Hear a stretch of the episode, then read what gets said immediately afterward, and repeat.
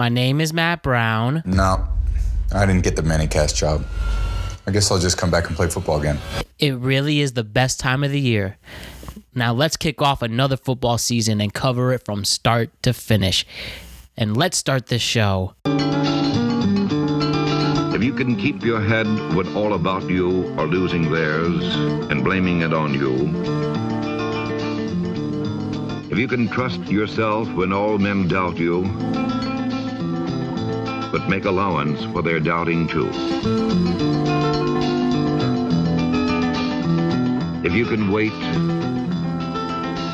and not be tired by waiting, or being hated, don't give way to hating.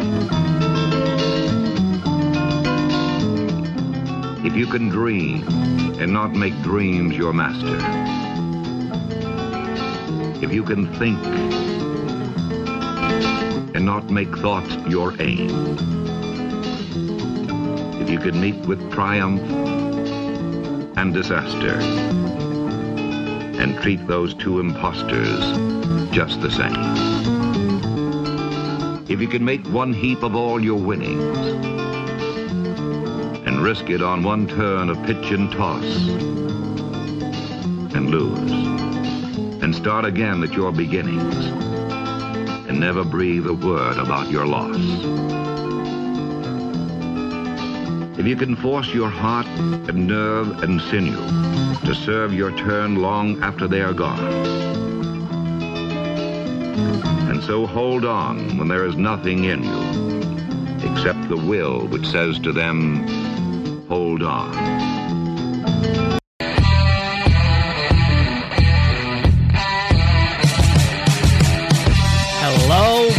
Beautiful people. The world is a better place because you are here to join us. My name is Matt Brown, and I am the host of the Productive Conversations podcast. It is Wednesday, September 6, 2023, and this is the 2023 Productive Conversations NFL preview.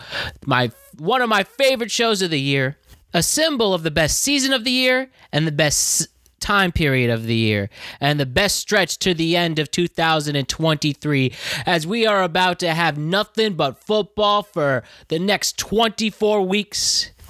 We have the wonderful world of the fall season, especially in the Northeast, upon us. We have college football on Saturdays. Our Sundays and Mondays and Thursdays are set with the NFL. We have, you know, the apple picking season. We have Halloween weekend. We have Thanksgiving, then the holiday season, New Year's, then January playoff football, then the Super Bowl. That's about to happen within the next five months. It's a beautiful time period. This season in particular has a lot of anticipation in both the AFC and the NFC, especially in the New York tri state area. And we are going to be with you every single week of the year, just like we did last year. And it's going to be one special time.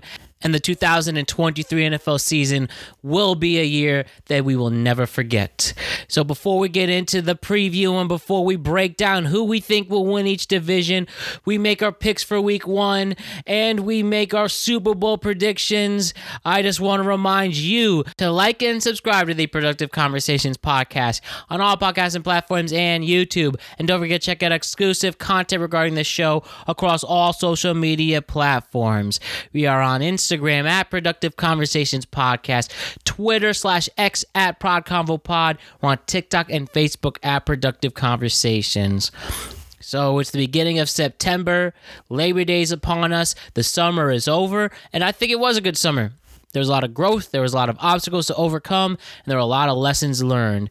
And though the summertime is over, we have those summertime blues. You know what that means, though. We have a beautiful thing in this country known as the NFL season. And especially, you know, for me, where my New York Yankees will not make the playoffs. But I will say, having Jasson Dominguez up, the Martian specifically, and Austin Wells, and seeing them produce, especially Jasson Dominguez, I mean, how could you not be excited for this prospect? Hitting a home run in his first at bat against a Hall of Fame pitcher who is still in his prime. Incredible stuff. Though the Yankees will give me something to watch for the rest of September. They will not be playing October baseball. The Mets, and uh, all that. We will not cover the postseason. It looks like maybe something at the end, especially if things uh, turn up. But I don't expect to cover the MLB postseason this October, especially with the Yankees' absence. We will have Jake from the Bronx Zoo on in October to recap the year, but uh, that will be pretty much it. But this is the focus, though, the NFL on this show. So, just like last year, every single Wednesday on all podcasting platforms and YouTube, we will have an NFL productive conversation where we will go through each week, we will recap the games, we will look into the next week and make predictions on the next week's games. And we will follow the NFL week by week like we did last year. We have a great crew with us. We'll have lots of people in and out throughout the next five months to cover NFL football, and it's going to be good. But returning for this episode and who's going to actually break down and preview the NFL season with me are the two Alexes. Alex Ranelio and Alex Young will be with us for the NFL preview to discuss what we think is going to happen this year. So I'll save my insights, hopes, optimisms and analysis for the next hour and a half with the two Alexes. So let's get to it, guys. The first NFL show of this year. Of the 2023 NFL season, Alex Ranelli and Alex Young, it's your guys' turn. Let's preview the NFL season. Here we go. Matt from Norwalk. Uh, let's see. Matt Brown wants to know. This is a very productive conversation. the most wonderful time of the year. The NFL season kicks off this Thursday, and let us start a weekly coverage. Every Wednesday on all podcasts and platforms and YouTube, we are releasing the Productive Conversations NFL show. And we're starting with our preview of the entire season, and we'll make picks for week one. Today's crew for this is the two Alexes, Alex Ranelio and Alex Young. The NFL season is finally upon us, and it's a very, very highly anticipated one. Absolutely. I'm excited for this season more than in years past for sure with all the different storylines. We have a lot to break down. Probably one of the most stacked divisions in recent memory. It's gonna be it's gonna be a lot of fun. Can't wait. Yeah, a lot of headlines, a lot of new faces and new places, and uh, we got uh, we, we got some retribution to uh, invoke from last season. So let's make it happen. Let's make it happen indeed. So, the way this preview show is going to work, we're going to go through all the divisions in both conferences. Then we'll make our Super Bowl predictions and then we'll make our week one picks as we did last year. So, why don't we start with the AFC East. Obviously, you heard about this guy named Aaron Rodgers who joined the AFC East this year. He's going to be the quarterback of the Jets. And with so much anticipation, the Jets definitely are the uh, hottest team coming in the NFL already. They will be watched like a shadow. Then we have the New England Patriots. What could Bill Belichick do? It seems like he has a lot a lack of talent this year, and we could see what happens there. The Miami Dolphins made the playoffs last year. What can Tua do? Can he stay healthy? Can the team with um after making a lot of upgrades in the offseason and then losing Jalen Ramsey in the um in the in the uh, in training camp?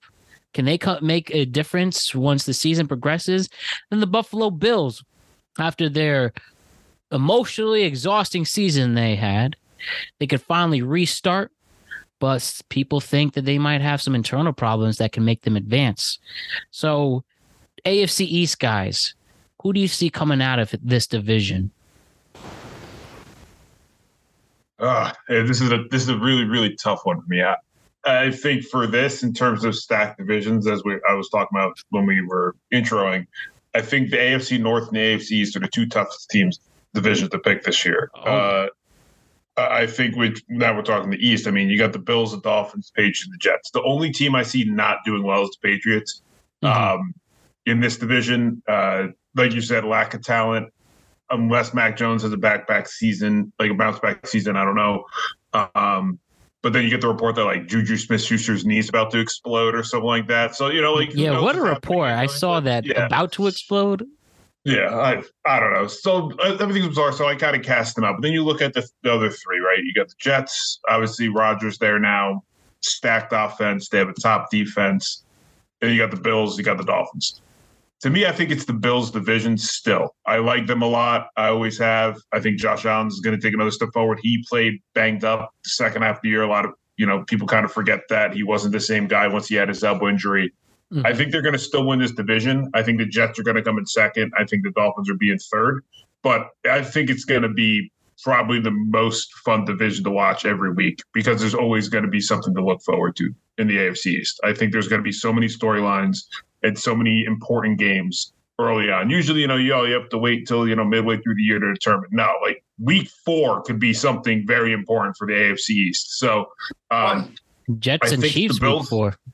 yeah. Like I think I think the Bills are still going to win this division, but I'm so invested to see what the Jets are going to do, and and then the Dolphins seem like they're about to go all in. We hear a lot of Jonathan Taylor trade reports and stuff like that, but I think it's going to be a really, really fun division. Like I said, I've been saying before, I think the Bills still win, but I think the Jets and Dolphins are going to make their way to the playoffs for sure.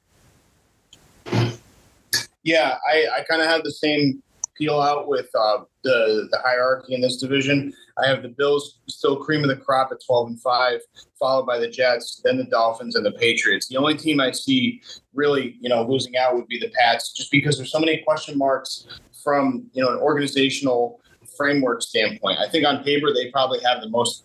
They have like probably equal amount of talent, um, just in terms of the skill position guys. I mean, they got Zeke for pennies on the dollar. They got Harris and Stevenson in the back in, in, in the backfield. They got Bourne, you know, um, they got Montgomery, they got DeVante Parker, Matthew Slater, Juju, even though he's quite he's questionable at the moment, and you got still got Gesicki and Hunter Henry. So I mean, they just got talent all over the place. It's just a matter of from an organizational standpoint, how can they turn this offense? I think getting Bill O'Brien back um, back in the saddle with Mac Jones. You're not going to waste a season like you did last year.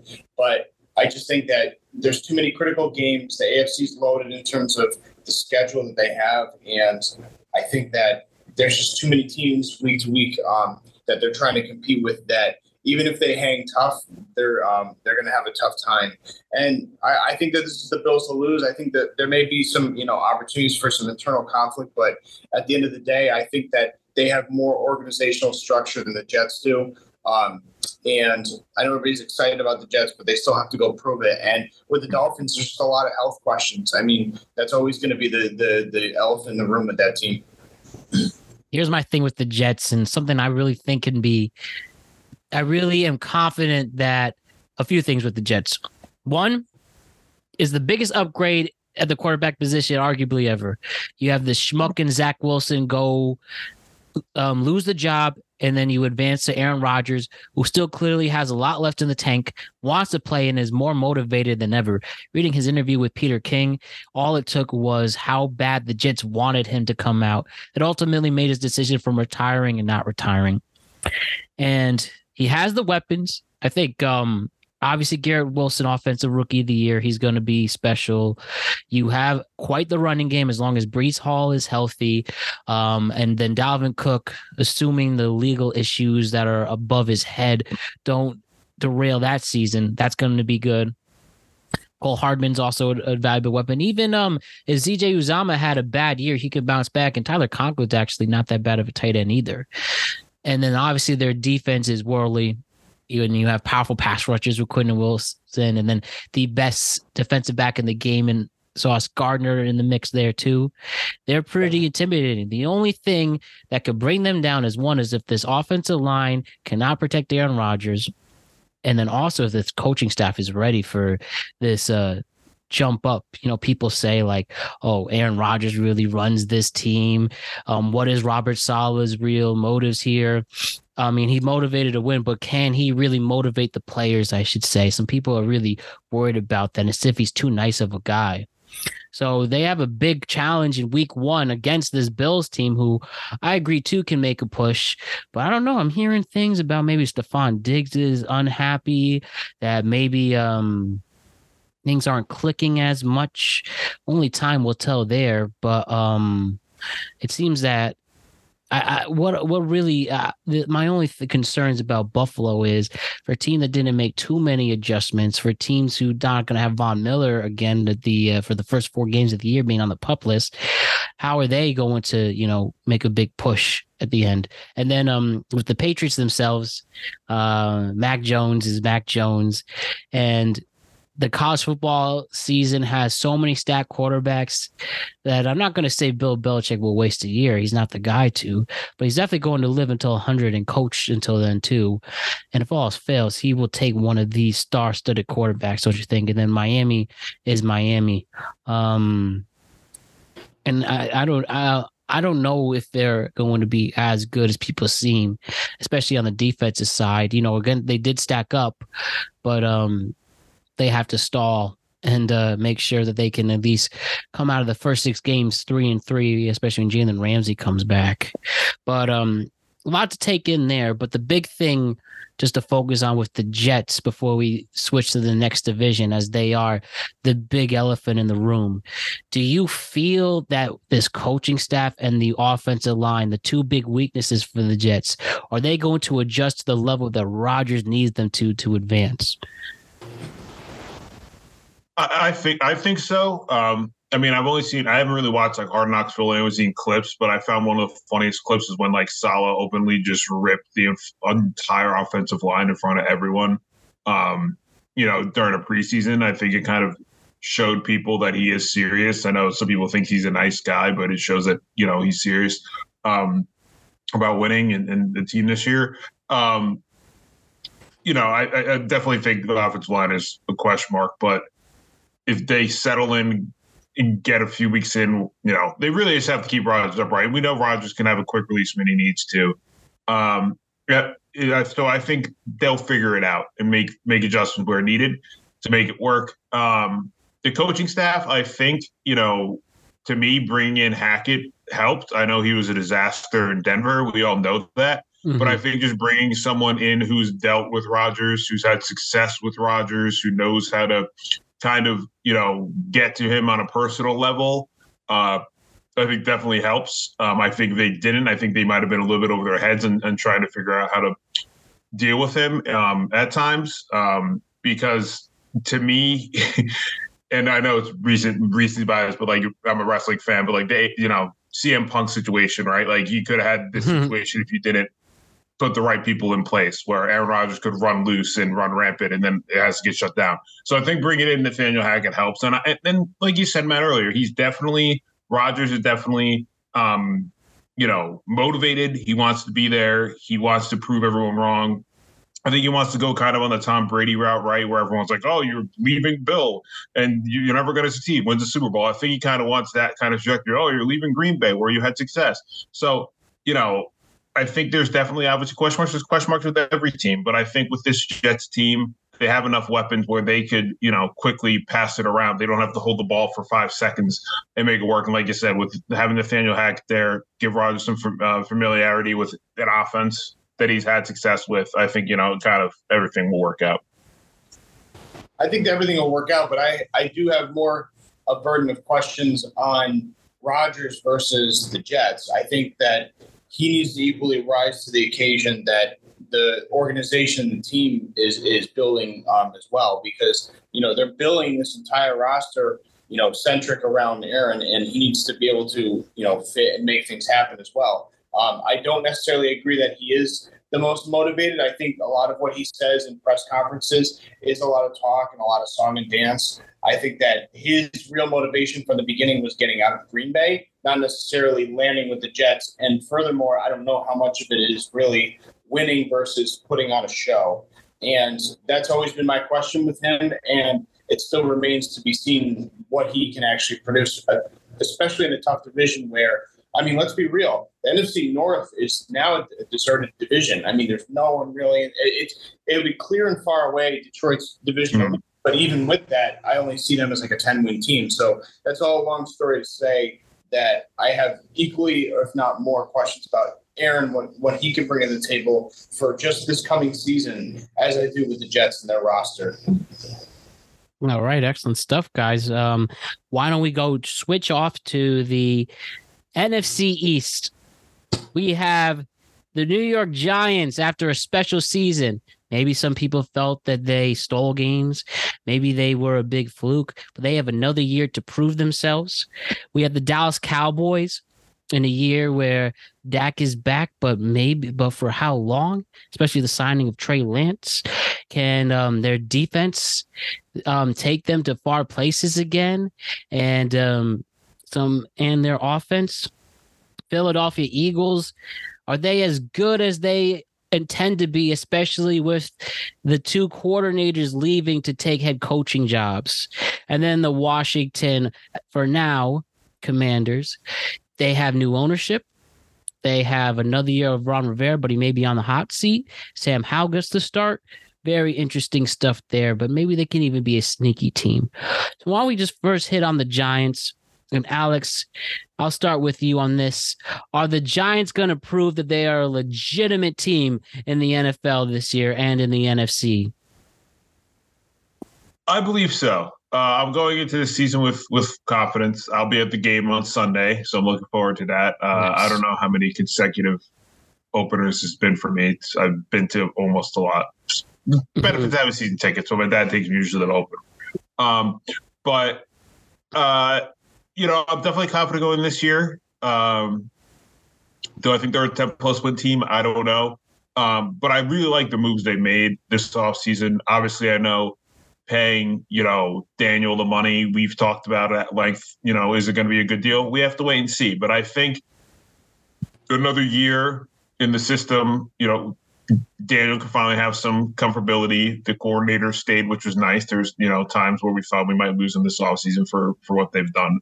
Um, but I think Wink getting more weapons on defense. I mean, getting Isaiah Simmons, a, a former top 10 pick for a seventh round pick, a guy's uber athletic. Yeah, it might have not worked in Arizona, but I think Wink can make use of the guy who's uber mm-hmm. athletic. And, um, you know, I, I, think the moves they made, like I said, the offseason, the draft, everything there, I'm excited for this team.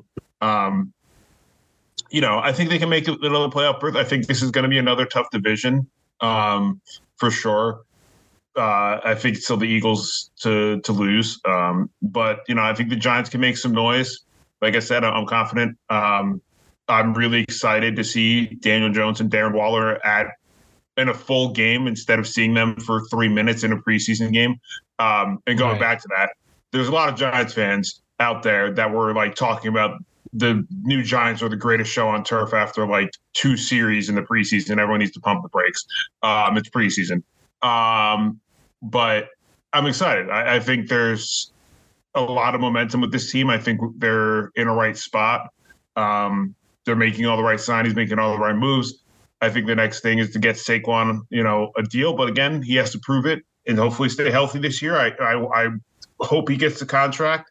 Um, we don't know the way the running back market has been this offseason, but you know, like I said, uh, I'm optimistic in the for the first time for the Giants in a long time. Um, you know, last year's have been rough. Last year was, you know, a positive. Let's build on that. Um, not saying this team has to exceed expectations and, like I said, win 10 plus games, but, you know, fight for important games. That's all we want as Giants fans. Be in December, fight important games, and then try to make it to the postseason in, in a tough division. Oh yeah, I really think the Giants are very underestimated by a lot of people. And Vegas's over under is a six and a half. This team is yeah, upgraded their weapons. Definitely. As you mentioned, Darren Waller, as long as he's healthy, should be a top three tight end in this entire league. Obviously, Isaiah Hodgins is the one person on this team mm-hmm. that looks like he's going to stay. And we have Darius Slayton too. But you had Parris Campbell, who I think still has a lot to prove. Mm-hmm. You have Jalin Hyatt, who I loved him. Uh, oh, yeah. Looking great from Tennessee. He, I think, really can compete for an offensive rookie of the year. And allegedly, he's hanging out with Ice Spice doing whatever that came out of his Instagram story. But besides that, you have Saquon with a very important prove it year, and Daniel Jones, who I think is finally comfortable in his element, has a long term deal. I really think he's going to finally prove what he has left besides his legs and especially preventing his turnover issues. And you have Andrew Thomas, a top uh, pass protector. I think Evan Neal is going to step up. And then on the defensive side, um, nothing else to I have to say besides what Alex said about Wink Martindale and having a lot of new weapons and old guys coming back with Kayvon Thibodeaux and then Leonard Williams and then Dexter Lawrence and um, let's see if they can make the push. But I really think they're underestimated, and I expect them to be back in the playoffs this year. I, I expect them to be a more balanced team than in, in recent years past. I think that, like you guys mm. said, I think that um, this this uh, this roster is immensely underrated, and I think that they're sadly a byproduct of uh, a really tough division with a lot of improvements, but also you know kind of kind of fall victim to some of the schedule. I think this is a really tough schedule. Yes. I see them more regressing towards the mean, towards the middle. Um, I see them more as a. Um, I, I, see them more as like a ten win team um, or a nine win team. You know, I, and I think it's not necessarily because they're not improving and moving in the right direction, but I have I always have this kind of rule of thumb of not trusting quarterbacks the year after they get paid. Not the second or third year, but the immediate year after they get paid. I think that things start to change, the temperature in the room starts to change. And I think that it kind of has a divisive nature with camaraderie. Um, um, you know, some of it rightful and some of it unjust. And we'll talk a, bit, a little bit about that, um, especially with the, the Lamar Jackson situation in the future, uh, in the future uh, segments. But um, I, I, just have a weird um, I, I have a weird omen about quarterbacks the year after they get paid, and I think that it's maybe another similar situation. So I'm not wishing ill will. I'm not, I don't have any dog in this division in terms of a fight, but I do see them sort kind of closer to a 500 uh, team and possibly fighting for that last seventh spot. Got to be Dallas coming into it. I don't think Dallas is as legit people say they are. I think you know, just having Tony Pollard as a number one guy. I don't know if he's going to be explosive without the committee having Zeke in there. I I'm not a believer in Dak Prescott. I just don't think he has what it takes to take a team deep. I know he won a playoff game last year, but um, I just don't see it. And and you know, with people who seem to already have a strike against Mike McCarthy, um, that's only going to collapse even more. Dallas. what about Dallas that people for some reason are really high on?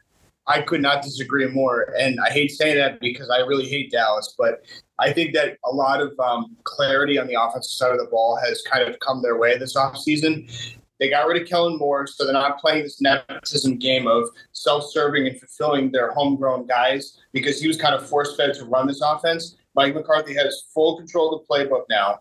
There's no more excuses, in particular with orchestrating this offense. I think the big elephant in the room last year was mixing and matching Pollard with Zeke's touches and not getting enough touches to Zeke to justify his money. I think that part of the equation is out the door now, and you don't have to worry about those those balance of touches and how you're working um, or overworking Zeke in the in the context of the offense. And then Dak is only left to do what is required of him to do. He doesn't need to throw 60 times a game. It's not being thrust upon his shoulders, but I think that there's more continuity and fluidity with this offense. And it's just a matter of maintaining and keeping and preserving that offensive line and keeping it healthy. But I think that there's more rhythm, clarity, and focus with this offense like there has been in years past. And I think that's the reason that they're going to take that eventual next step.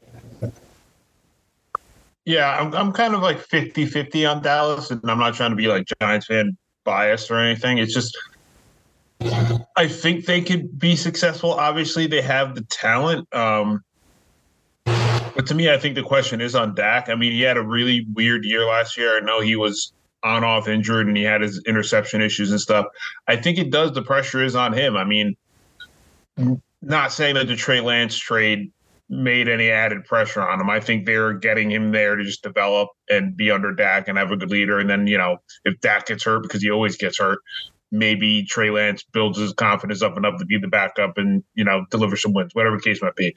But, you know, I think all eyes are on Dak. I feel like the media is talking nothing else about the Cowboys other than what how Dak's going to be this year. So, you know, to me, I, I think it's looking at this team. It, I know, you know, if you look at the college football landscape, you know, people say you don't learn much from week one.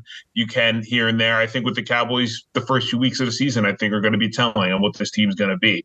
You know, um, I like that McCarthy's calling the offense. I think it's going to make things interesting, and I think Pollard's going to be really solid as the number one guy. Um, I thought, you know, like Alex was saying, that Zeke was kind of getting touches because they're trying to justify his contract here and there, and he was just like eating up Pollard's touchdowns and stuff like that.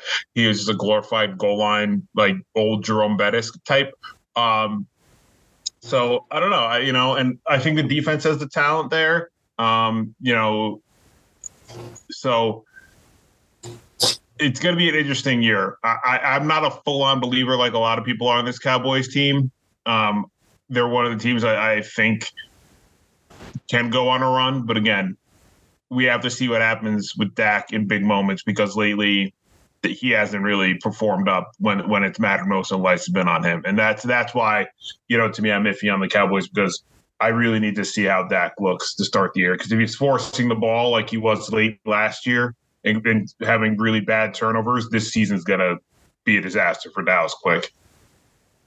I, I, think that, but that, that's all the more reason that I think he's going to have a bounce back because he's not being convoluted and, and pulled in four directions when it comes to orchestrating this offense. I think that there's no more excuses now on the sidelines between Mike McCarthy and his personnel.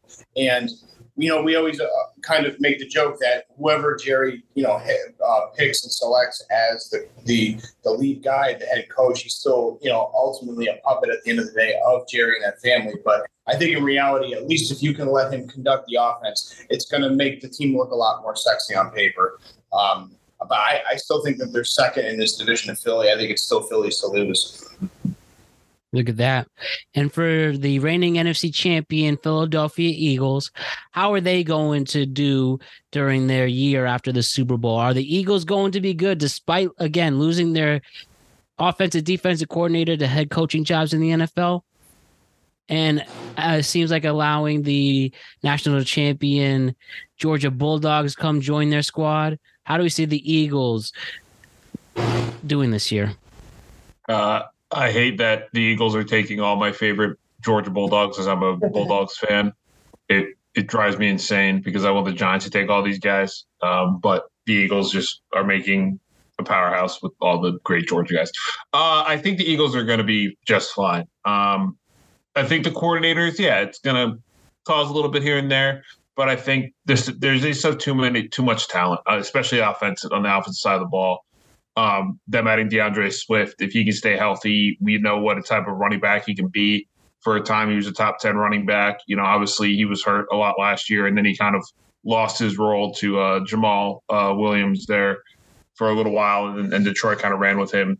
So I, I think just knowing how the Eagles work, I think they're going to make Swift a great running back again. And like I said, it matters if he stays healthy, but he's he's you know good catcher out of the backfield. He's shifty. Um, it just adds a whole other dynamic to this already potent Eagles offense. You know, defensively, I guess you kind of have question marks here and there with some of the parts that they had.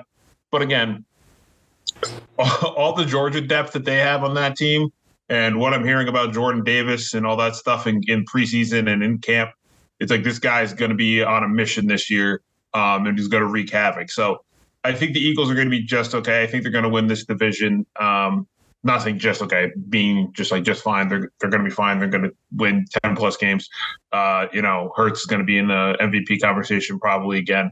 Do I see them going to Super Bowl? Don't know yet. Again, we have to see with like you said with the coordinator change and see how they make their adjustments early on the year. But I think the Eagles, you know, can easily win the NFC again and make another trip to the Super Bowl. Yeah, I really have very little more to add to that. I think that they're going to pick up where they left off. I don't think they've necessarily figured out what Siri- Sirianni wants to run with this offense this year. Um, and I think they may lose an extra couple games um, just by you know by product of the uh, of the schedule, but um, they'll be right back there in the uh, NFC Championship as far as I can say. All right, let's talk about the AFC West. We have the Chiefs being the Chiefs, who seem to do no wrong. They are reigning Super Bowl champions, trying to get another one and officially say the word dynasty with them. We have the Denver Broncos adding Sean Payton to the mix after an embarrassing season last year. Can Russell Wilson get just respect again? We have the Vegas Raiders who seem to be an enigma. Their stadium is hosting the Super Bowl this year. And uh, can Jimmy G say what's up? And the Los Angeles Chargers, Justin Herbert, can um can we see Justin Herbert making another step up? Can Brandon Staley make the entire season? And uh, what are they going to do and try to make it back to the playoffs? So the AFC West guys with the Chiefs, do you see the Chiefs repeating as Super Bowl champions this year? Just plain and simple. Do you think they have a good shot making a deep, deep run? Out in the open. I think the uh, Chiefs are definitely the best team in the AFC. I think the Chiefs are definitely going to probably win the AFC, and whoever that opponent is, um, I don't know, but it seems that a year where things were really unpredictable their offense, but in a good way. You know, you, it seems one man leaves and another one steps up because you have the best player in the whole league there. Um, I mean, even on the running game, Isaiah Pacheco, Jerick McKinnon are back and they can run in. I understand Travis Kelce's questionable going into week one, but uh, it doesn't seem to be that concerning, especially the fact that his ligaments are in. He probably just had a, uh, you know, twisted the wrong way, but I think Kelce's going to be fine. I understand Chris Jones not being a part of the defense and still holding out might be a concern, but I really think Andy Reid and Spagnuolo knows how to replace him right in there. But I think the Chiefs really have a chance to be dominant once again this year. And um, again, I will say probably, not saying definitely. I'll give the Super predictions then, but I really think the Chiefs are just going to have another year of dominance. Yeah, I don't want to. I don't want to bury the lead and, and give our predictions right out the gate. I would like to review the division in totality, but I think the Chiefs they'll probably win this division again. I have them at 13 wins. Um, the only question I have in terms of a competitive nature in this division is the Broncos because I see so much up in the air still with the relationship between Payton and Russell and how they can kind of rectify that situation there on that side of the ball but they're the most stacked defense on paper in that division is the Broncos. So mm-hmm. I, I, see kind of neck and neck uh, towards the top, you know, um, of the division. Chargers are just a land of false promises. I don't see. Um, I, I, have them at 11 and six just because by virtue of a lot of the schedule. Um, and I think that Herbert is going to shine once again uh, as long as they can avoid shooting themselves in the foot. And my team is a dumpster fire. I think Garoppolo is going to be uh, hurt after week four. Um, not wishing it, I just expect it. And um, this div- division is like a, a, set of dirty panties trying to avoid dry diarrhea falling down your your pants. So um, they can't stop it. They can't stop an offense to save their life. Um, and I, I, don't expect it to be any different this year. Yeah, uh, I think it's the Chiefs division uh, again. Uh, do I think they'll make another trip to Super Bowl? I don't know. I think there's some question marks here, especially for me, just looking at the wide receivers. Um, usually they have at least a veteran name or someone we all know. It seems like they they kind of are going with the unknowns this year. Um, other than obviously the Travis Kelce's and things like that, they have you know some young guys that I guess they want to run out and see. Um, but again, you have Patrick Mahomes; he's arguably the best you know quarterback uh, in football. So I think they still win the division, but I really am interested, like I said, with the Jones thing, with him holding out. If you look at the stats when he's like in the lineup compared to when he's out, it's like crazy how dominant he really is. And I think a lot of people are underestimating that big of a loss. I think they're going to be like, oh, you have the offense, but when you have when your defensive leader's not there, I can't remember. There was a status on ESPN. It's like something crazy um, the amount of points they give up or something like yards when he's off the field compared to when he's on. So they really need to figure that out and get him back. If they get him back, then like I said, I think they make another run. But I think a lot of people are underestimating um, them. You know, with Chris Jones holding out. Uh, I, you know, then looking at the other the rest of the division, I think the Broncos, if, if Russell can figure it out, can make it challenging for Kansas City. But I, again, I don't see anyone slowing them down. And then, you know, I hate always trashing on the Raiders, but I don't have any faith in them. Um, Jimmy G is always hurt. Um, so it's probably going to be promising for the first six. It's, you know, I always say, Alex. I always say this, Alex. Alex roots for like the the the until week eight, right? He's a diehard Raider fan, and then the rest of the season he just rips them endlessly. Just so I'm expecting that again because I just find it amazing after week eight how how much Alex changes. He goes from like the funny, nice guy to just being serious and just ripping everything to shreds out of our, the, uh, the the Las Vegas Raiders. I like the Chargers, but again, I don't have a lot of confidence in them other than Justin Herbert. Their offense is good. Their defense could be good. They probably will win 10 plus games, but do I see them as any serious threat to Kansas City or the AFC? Not yet. I think they still are a few pieces away to be a Super Bowl contending team. I have a lot of questions about Ekeler, too and his health. Yes. His commitment, because you know we've had this discussion in, in years past about the running backs and their, um, you know, their amount of touches with their pay. Um, I think that they're gonna they're gonna keep slow rolling that that contract negotiation, and they're they're not to put him in harm's way, and it's to hurt the hurt the offense. Uh, I will say that with the Chiefs, I think the biggest question, like you said, Alex, is the Chris Jones situation.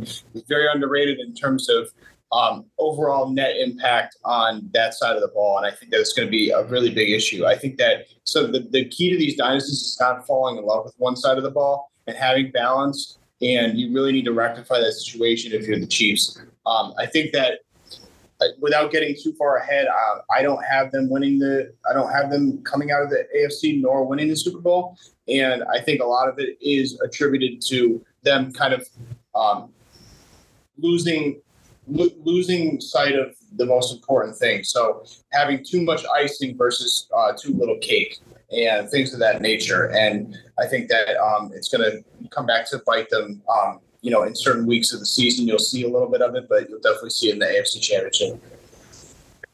Do you think Russell Wilson will have a good year and get respect again?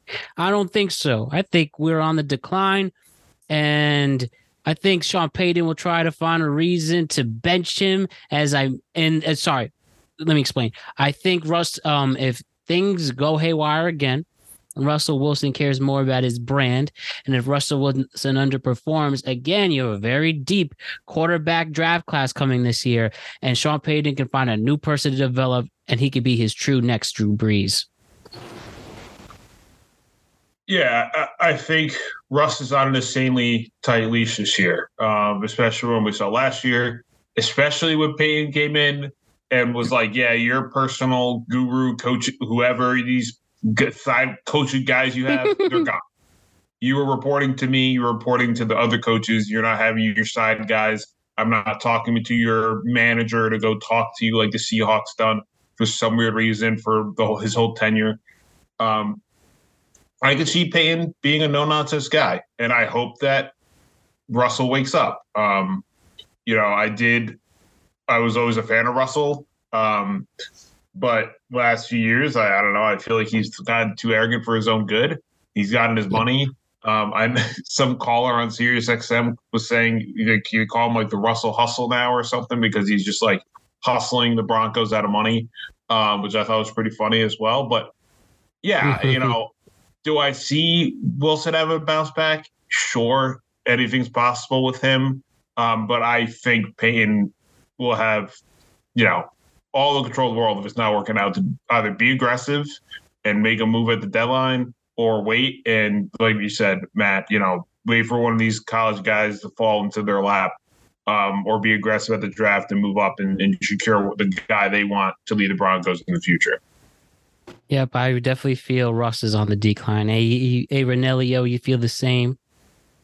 Um, I I'm going to speak out of both sides of my mouth. I think he is a little bit just by nature of the trajectory of his career. And I think this league is all about systems. And I think that Payton brings the right system and the right stability to the Broncos organization in 2023. And I think that he it, it can go one of two ways. It, it, can either, you know, Russell can roll with it and he can embrace it and kind of be humbled, um, you know, in Payton's system, or it could go awry and they could be looking for a new quarterback next year. So I think that I think the former is more likely than the latter. I think that they're going to have a pretty good season and have a bounce back somewhere around 10 wins. But to, to your point, Matt, I think that uh, Russell has been on a slow decline ever since kind of that Seahawks Super Bowl um, second run. Uh, where they lost. I think that you started seeing a few cracks in the armor when they put all their eggs in that basket with him. Um, he was asked to do more, and I think that Um, if if he's going to rectify his his image, um, it's going to be because he adopts Payton's system and what he wants to do. You hear that? Hear that? Um, any you have any words about the Raiders? This is your time. No, less is more. Let's move on. Fair enough. and it begins. Hey, we all have to say, what's up with T- Chandler Jones though? Is he beefing with uh, Maxx Crosby? He doesn't like his head coach and his GM. That's two. That's just two. Uh, two cats playing. Two cats fighting. I think they'll be fine. I, my, my my my question. My my real question. My spoiler alert is when uh, Jimmy G goes down in week four. Is Brady going to be at the back of that tunnel? Does anybody know what's going on there?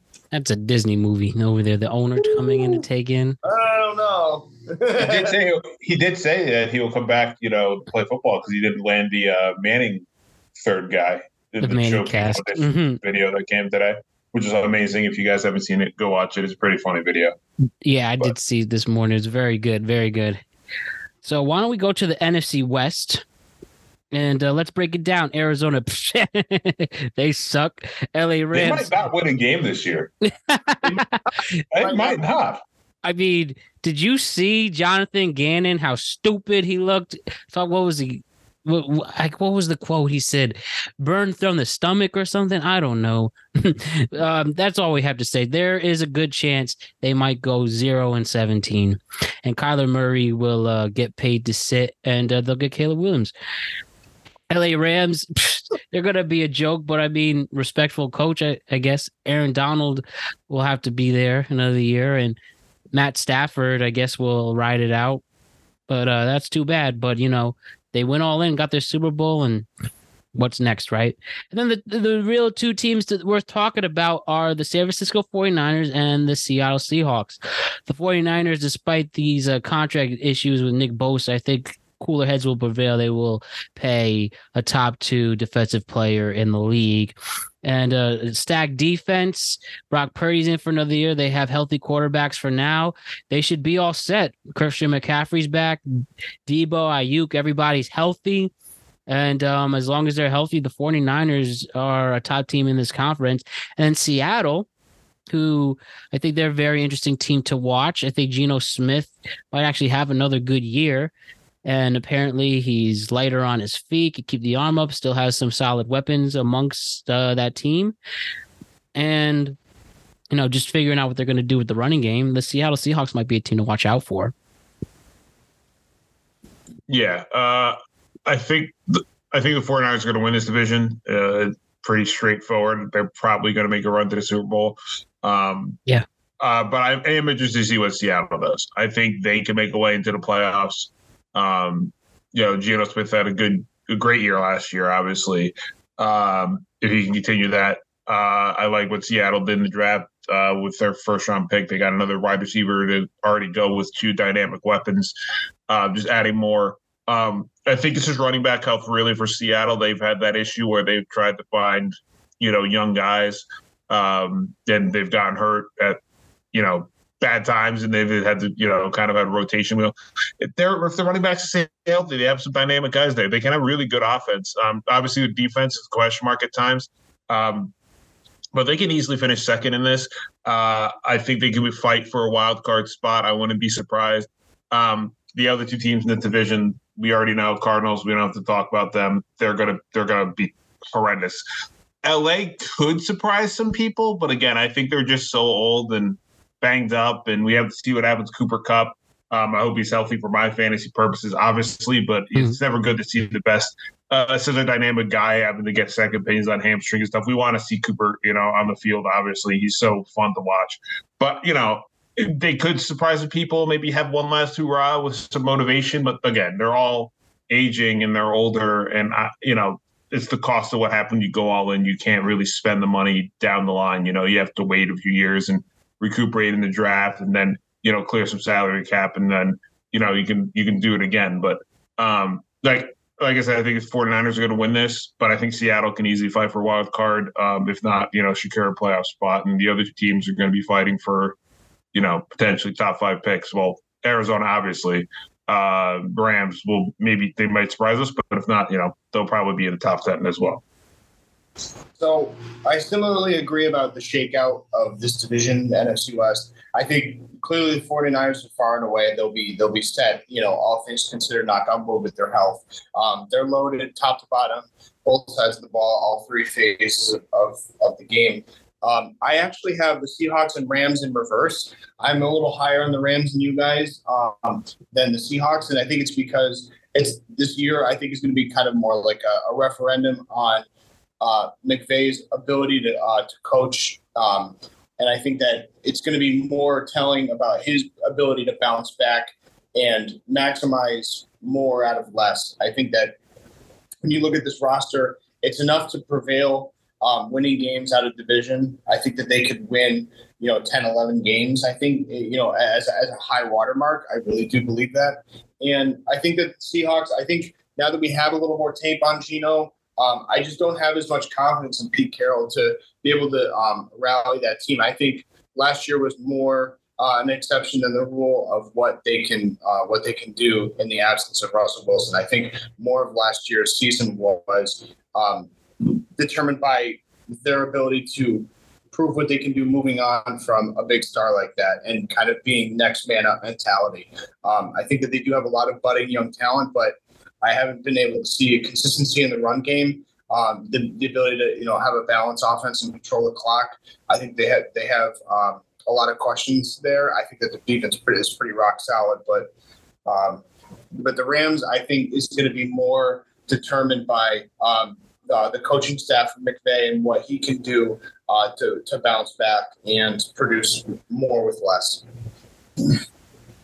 Produce more with less. Excellent stuff there. I think that pretty gets the gist here um, regarding the that division, especially the fact with uh, arguably the top team in the NFC East with it. We all really love San Fran and um, see that's some that is the team to watch out for throughout the season, especially in playoff time. Can they get back to the Super Bowl? I think that's the big question there with them. So moving on to the AFC. No, sorry, we did the AFC South. Yes, we are moving on to the AFC North. Very interesting division here. We have Baltimore Ravens. They sign. They um give Lamar the money. Lamar's back. They had Odell Beckham. They had Zay Flowers, who could be an offensive rookie of the year. Add to their defense. People are excited for Baltimore. The um, Cincinnati Bengals Joe Cool on the brink of getting paid, and um, them trying to get over the hump after uh, falling short in the playoffs. We have the Cleveland Browns that some people may be wanting to see, and especially um, with with Deshaun Watson having a full season, and then Pittsburgh Steelers. That's probably the one team that I've noticed. I really I want to start. And I want to start talking about the Steelers first. That a lot of people are really high on. People think Kenny Pickett could be a top ten quarterback. I've seen. Um, they see if George Pickens has a breakout year, the defense coming back to strives, and you know Mike Tomlin, as long as he's leading the charge, anything is possible. So before we break down all the division about the Steelers themselves, do we see the Steelers being arguably the most surprising team in the whole AFC this year? The way people are talking them up. You can go this first one. This one, you know. I'll, let, uh, I'll toss it to you. So on the on the topic of the Steelers specifically, um, I'm not buying into the noise around Pickett. I think that it's very easy to see um, more uh, uh, exceeding you know players, young players' potential when there's you know when there's no expectations, when it's preseason, when it's camp. Um, I think that a lot of it is just good press kind of manifesting into the ether. Um, I think that I firmly believe I still see them at the bottom of this division, um, and um, and they, they, have a lot of work to do, uh, building, rebuilding um, the the offense, um, the the offensive side of the ball. I, I, still have Cincinnati far and away winning this division. Um, I think that it's theirs to lose. I'm the biggest Joe Burrow fan, full disclosure, um, for this division. I actually see the this is going to give me a lot of shit. But I actually have the Browns usurping the Ravens this this year. Um, really? And I think it's more of an indictment on the Ravens um, as a whole with that money and what they gave to Lamar and how they've restructured this this roster, I just have a lot less confidence. Um, not necessarily not necessarily in the front office and Ozzie Newsome, but I, I really um, similar to the Daniel Jones situation with the contract. I just don't trust um, quarterbacks leading their offense the year after they get their money. Um, there's just something about it. It may be bad juju, but um, I, have a um, and, and I think reintroducing distractions like Odell Beckham Jr., especially you know you know coming off of uh, Super Bowl high uh, two years prior, I think that he's going to invite a lot of temptation, a lot of distractions into the locker room, and not necessarily the right um, the the right ingredients to getting back to their winning ways. Um, and I, I, just have a lot more concerns than I have definite solutions and answers with this team, um, particularly compared to years recent past. Mm-hmm. Um, so I, I, think the Browns might usurp them just simply because I see a slow erosion of the Ravens. Uh, I think there'll be more of an inflection point by week 11, week 12 during the year where they're going to have to either f- figure out what they're going to do with this offense and with Lamar because I've seen not a steady decline, but I've seen um, kind of a treading water and this this plateau, this malaise of his um, his production and his improvement as a quarterback, as a throwing quarterback. Uh, I haven't seen that uh, that steady production and that improvement and I think it's going to catch up with them this year. So it's all a long ways of saying that I think that the, the Bengals are clearly the best team in this division, and I have them actually winning the AFC Championship. You have the Steelers winning the AFC Championship. All right, we'll no, get into the, the, Bang, sorry, the, Bengals. the Bengals. Sorry, the Bengals. Um, you have the okay. We'll get into that when we do our predictions. Interesting, okay. but uh, but it's not a crazy pick. Um, but very interesting. So, Alex Young. Yeah. Uh, to answer the first question, am I buying on the Steelers side? No. Do I think they're going to be a fun team to watch? Yeah. Um, or an interesting team to watch? Sure. I think that's going to be kind of like my dark horse team. I tune in and see what they're doing here and there. Um, I don't think they're winning the division. I think they're going to make it very tough for the other teams. I think they're going to make they're going to compete. Um, you know, but again, I, I, agree with Alice. I think it, it really is seeing the growth of Pickett if it's there. I mean, he has the weapons. He has a lot of talent on offense. That defense is great too. We all know, you know, you know, TJ Watt's probably going to break Strahan's record at some point. Um, you know, great of year he had last year. So, you know, am I buying on the hype of Steelers? No. Do I think they're going to be a fun team to watch? Yeah. I think that's why this makes the division so intriguing because all four teams are going to be competing. Um, I don't think there's a weak team in this division. Um, you know, I think the big question mark obviously with Cleveland is if Deshaun Watson can return back to his form when he was on the Houston Texans when he was a top five quarterback. If he can, watch out. That team's going to be very dangerous. Um, Baltimore, you know, I think health is a huge deal um, with them. We see what happens with Lamar. I, I know they're adding more weapons to try to make it a more pass you know, flow offense. But again, they're gonna they have the bread and butter plays, their options, their runs. He's gonna do it. Can he stay upright? Can he stay healthy? You know, because we see what happens when the Ravens don't have him. And I think that's why he kind of forced their hand with the contract because they knew we can't win without this guy. He's that dynamic of an offensive player. You know, I don't have him winning division. I think it's the Bengals again. Burrow. I know that preseason injury looked nasty. That training camp injury looked nasty. He looked like he's gonna be healthy. Luckily for Bengals fans, because I thought it was like an Achilles tear when I first saw it. Um, so I got nervous. He should be hopefully ready by week one. He might not be, um, but all you know is trending well. If he's healthy that whole year, we know what this Bengals team is, and they have a window now before they have to pay Burrow. He's is this his contract year for Burrow? It is, right? Yep. Yeah, but I, I literally just read a report that they should extend him as late as this week, and he will be the highest player of all time, highest paid player of all time.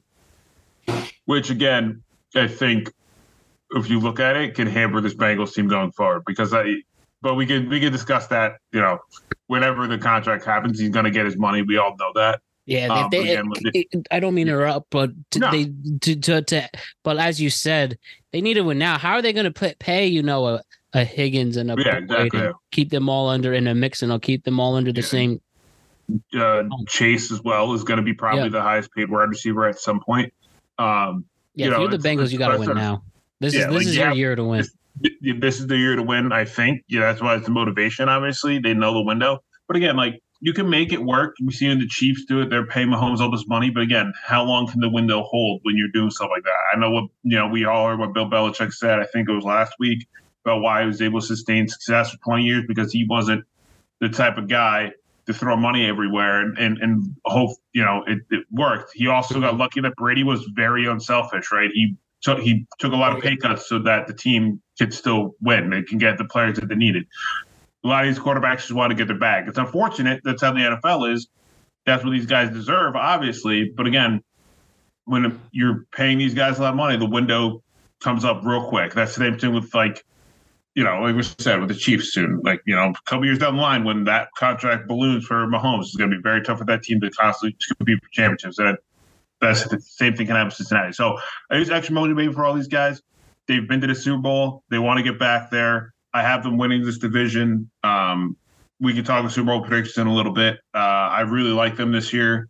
Um, and yeah, again, yeah, Burrow with extra motivation if they don't extend them right away. He has that motivation going into the season where you, you pay me. The way you show that is holding up the Lombardi at the end of the season. So, uh, you know, I like the Bengals a lot. I think they're going to win this division. Um, but I think, same as the AFC East, I think every week this is one of the divisions to watch because there's just going to be so many storylines and so many awesome moments. And, you know, every game is really going to matter, especially in this division when all four teams have a shot of winning the division, honestly. Definitely. Let's go to the NFC North now. As you guys mentioned, a very interesting division to watch. Chicago Bears, they picked first. They um and they were the worst team in the NFL last year. Now they're back. And are they better than ever? We will ultimately see. They traded the first round pick, but um they got a lot of interesting weapons on offense now. And is Justin Fields going to prove more than just being a dual threat quarterback? The Carolina Panthers, Bryce Young is going to start. Will they start a brand new era also with their brand new head coach in Frank Reich? New Orleans Saints, um, they're very interesting. We have um, Derek Carr starting for them this year. We'll see what they could do. And then the Tampa Bay Buccaneers with Baker Mayfield. Um, what are they going to do? Oh wait, sorry. Well, I'm already I'm looking at the um NFC sorry. I, my bad on that. So let's restart that. Um, for the North, I definitely need glasses. But we'll worry about that later. But again, for the North, as I mentioned, the Bears, what could they do coming back? The Detroit Lions are coming in, and uh, a lot of people think that this might be the year that they finally win the division in I don't know a hundred years. Um, no, it's been a very long time. Exactly when um, they haven't won the division since 1993. So will they come back since Barry Barry Sanders was uh, running out for them? And then we have Green Bay Packers. Maybe Matt Lafleur can prove that uh, Jordan Love can be just as effective as Aaron Rodgers. And then the Minnesota Vikings. Can Kirk Cousins finally win a Super Bowl? We saw him an NFL quarterback. We want him to win so damn bad. He's so freaking nice, but is that good enough to? uh go all the way again. NFC North, guys, most interesting division. Tell me your thoughts about it. I think it's the worst division in football, actually. Um, Really? yeah, I just think on Not the NFC South. no, I, I think it's equally or worse than the NFC South. Um, I think like yeah, it could be like a competition of the turds, um, but I think that there's just a lot of uh, a lot of regression across the division. I think a lot of changes. Um, uh, uh, you know, for, for, for the worst with the Packers in particular. I think the Bears and Vikings will make. I think. Well, I think I think the, the, the Vikings will regress a little bit as well. It'll be closer to like an eight nine or a nine and eight. I think they when you look at the the way that a lot of those games were determined last year, they won a lot of very tight uh, one score games. You know, three points or less, two points or less. Um, and I think that the Bears will make small incremental improvements with that roster. Um, again, it's going to be organizational structure. How are they going to be able to uh, fit the needs for Justin Fields and surround him with uh, with uh, successful winning roster, winning pieces? Uh, I think this is the Lions' division to lose. I think that this is their year uh, to kind of break out of the the shell of themselves they were the past you know, 10 years or so. And again, like Matt said, the third, um, it's been 30 years since they won the division, but you can start to see how they're playing so hard right to fight to the end with uh, with Dan Campbell in this division. I think that having Aaron exiting the division, there's no more proverbial boogeyman to um, kind of be around the corner for each one of these teams, and I think that the Lions will benefit the most from that. All right. Uh, yeah, I mean, this is uh, an interesting division. Again, I, is it the most entertaining? No, not at all. Um, but I don't know. I really like the Bears this year. I, I don't know what. Uh, I think them giving up their first round pick and getting a guy uh, like DJ Moore, um, and you know, getting some pieces this offseason for Justin Fields, I think it's going to work um, for them. Uh, is there some question marks on the on their defense? I think so, but they added some pieces here and there and see what sticks and see what works. I really like them this year. I just think Justin Fields needs to take that next step forward. We saw what he could do with the second half of the year when the the coordinators and the coach are finally like, "Yeah, do your thing." He was like, "Okay," and everyone was like, "Where the hell was this all this this whole time?" So, you know, I think it's I think the Bears are going to honestly win this division. Shockingly, in my eyes, I think they can. I like the Lions a lot. Don't get me wrong, uh, but it's Detroit. I don't know if I can ever trust Detroit. Do I want them to be successful? Absolutely. Um, but Chicago. but I don't know. I just like I just don't see them winning the division. I just don't. I feel like they're gonna find some way to lose. Like they always find a way to like Be the it. Lions. like if they could be like yeah, like just be like that's why it's like I don't know. Like I like Chicago a lot, but it's like Detroit's like yeah, I like them too. And I think they have promise, but at the same time, I'm like, you're gonna find a way to lose in some spectacular fashion because it's Detroit. Hey, I just want it on the record now, just for it to clip. What if the Lions beat the Chiefs to start the season in week one on Thursday night? Oh, I, I think everyone would lose their mind. I mean, it Everyone would could, lose their mind. it, it could happen. I mean, they, they could be coming out the out of the out of the gates with piss and vinegar, and the Chiefs could just take the opening weekend. You know, being drunk from the Super Bowl, hy- theoretically. You know, like it does happen. Super Bowl hangover. Yeah, it, it does. Anyone So- want to make a proclamation? If the Detroit Lions beat the Kansas City Chiefs, then this will happen. I, I don't know. I might have to flee the country. I think the apocalypse is about to start. I don't know. I'm, I'm not nervous. All right, I- so I- Alex is risking more- his uh A Young's risking his citizenship. All right.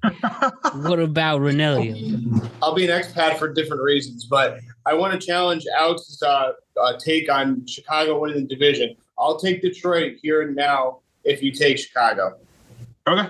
Yeah. Sold. Oh, There we the go. I'll do Bears. that. Interesting. I'll take, I'll take Chicago to win the division. Okay. All right, if the Detroit Lions, if the Detroit Lions beat the Kansas City Chiefs, then whoever follows the productive conversation Instagram will get five dollars sent to them, and you have to clip and show that you heard this clip. So we'll put that out there. I, I like that. If Yeah. the Detroit Lions win, clip this, send it to me, DM at Productive Conversations Podcast. You will get five dollars. But I, I actually don't. I really don't think that's going to happen. But we'll see. Who knows? Uh, Uh, and, yeah. And just real quick, just to wrap up the NFC North, Mm. uh, for me, I think I think the Vikings are really going to take a, a big step back and surprise a lot of people. I don't have any faith in them. I think last year was a big fluke. They got a lot of like close call wins. Good on them. Yeah. Win when it matters. Cool, awesome. But can you repeat that two years from now? I don't think so. Um, obviously, I love Justin Jefferson. He's to me, I think right now the best receiver in football. I love Cooper Kupp as well, but I think Justin Jefferson's just a little bit better than him. Um, is he going to be awesome to watch? Yeah. Is Kirk Cousins going to be fun at times? Sure. Um, and Hockenson and all them. Like they're going to surprise people with some wins, but I don't think they're going to win the division. I think they're going to be a competitive team, but I think they're going to take them a, a, a couple wins, you know, step back than they had last year. And then the Packers, I'm excited to see the Jordan Love era. It's going to be interesting to see. It's going to be weird to see not Aaron Rodgers in the Green Bay Pack uniform, but we've been waiting a few years. Like we had to wait a few years for Rodgers when he was sitting for Favre. So I'm excited to see what the uh, Jordan Love era looks like um, in Green Bay to start the year. Hear that, do we feel bad for Kirk Cousins if he's not going to win? Do you think No. Kirk Cousins will win a Super Bowl? But he's so nice. No. Huh. No, Oh No. man. He, he he he doesn't he doesn't inspire me to get off the fucking couch. Um, he's a really he may be a sweet guy. He could go be a floral arrangement guy. I don't care. Maybe maybe he wins one as like a holding the you know the, the paper you know be holding the clipboard for the guy you know. the On the starting coaching- well, by the way, you guys guy. did see a quarterback on Netflix, yes or no? Did you guys watch it? not yet, but I heard good. Oh no. about it.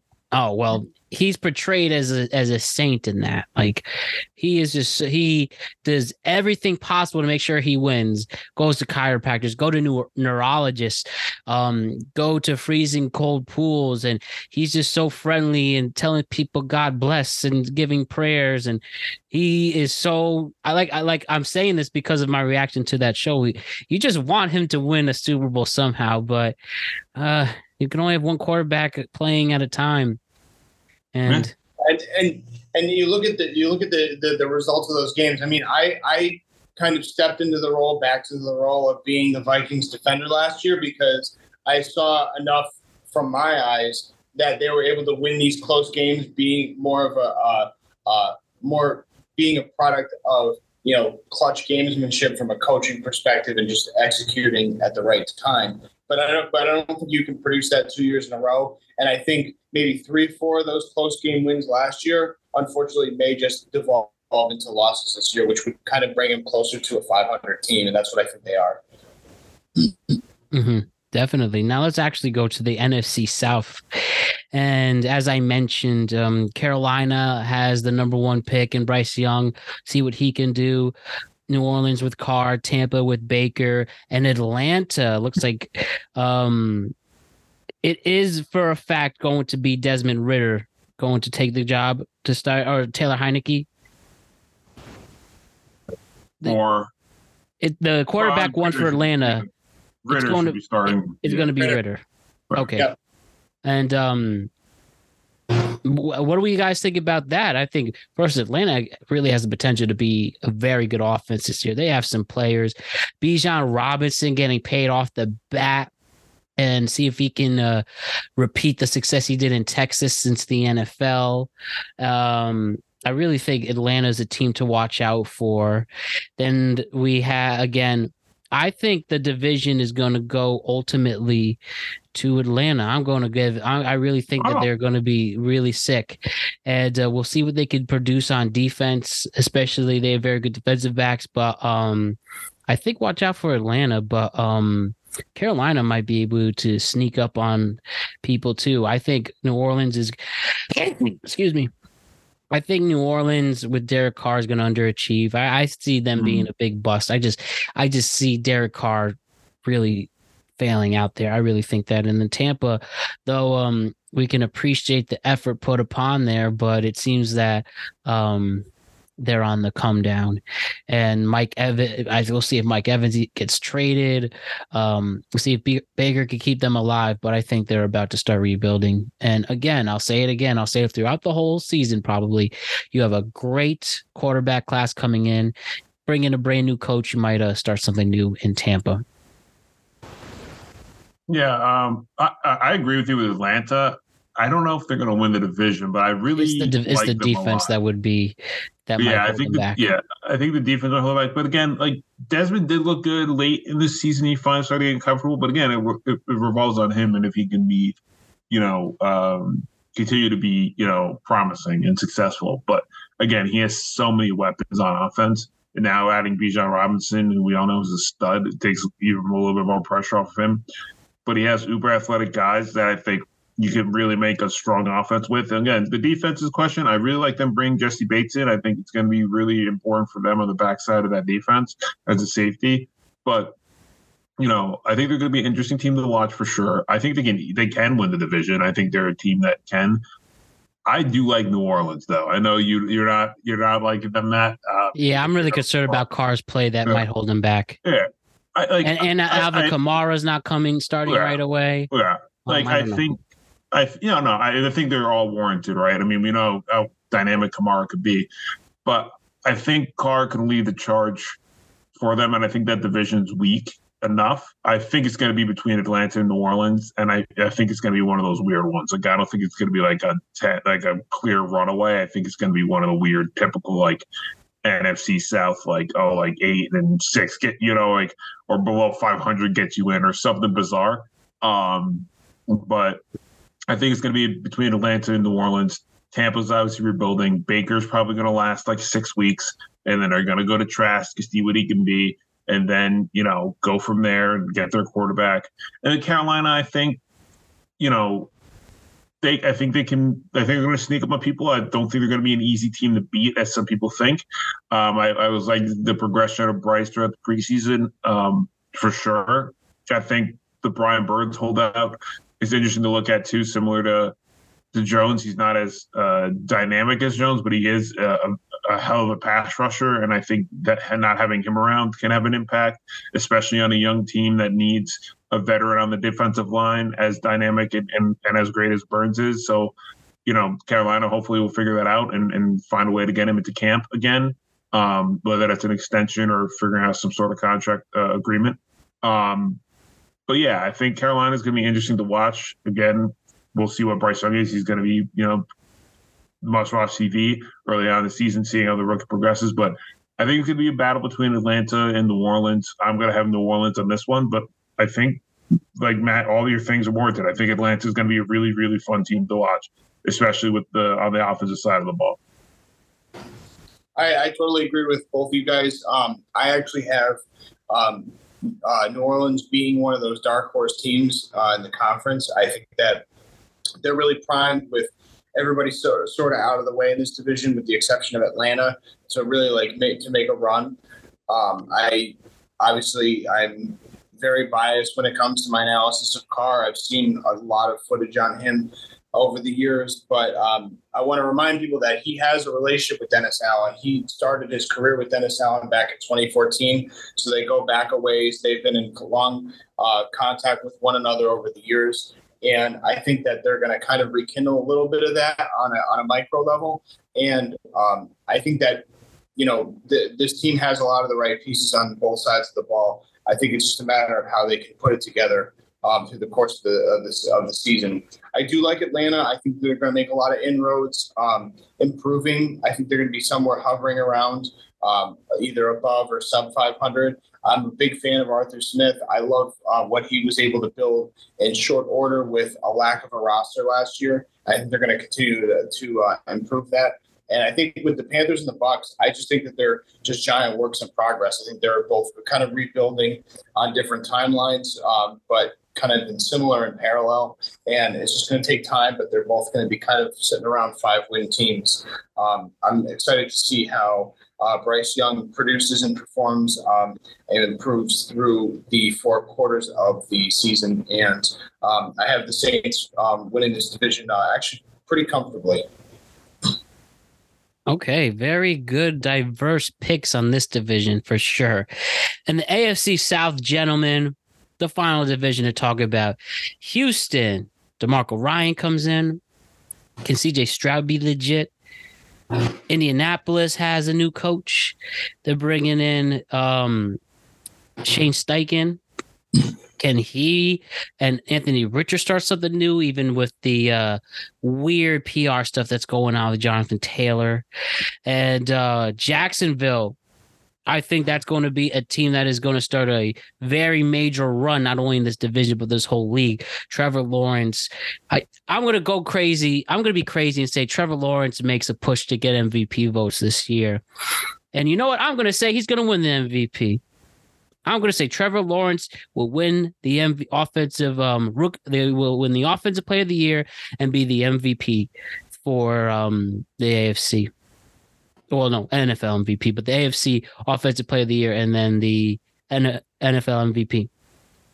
Go out on a limb for that, and then Tennessee, very interesting, interesting team. Now I've heard people say there might be another team that may be underestimated.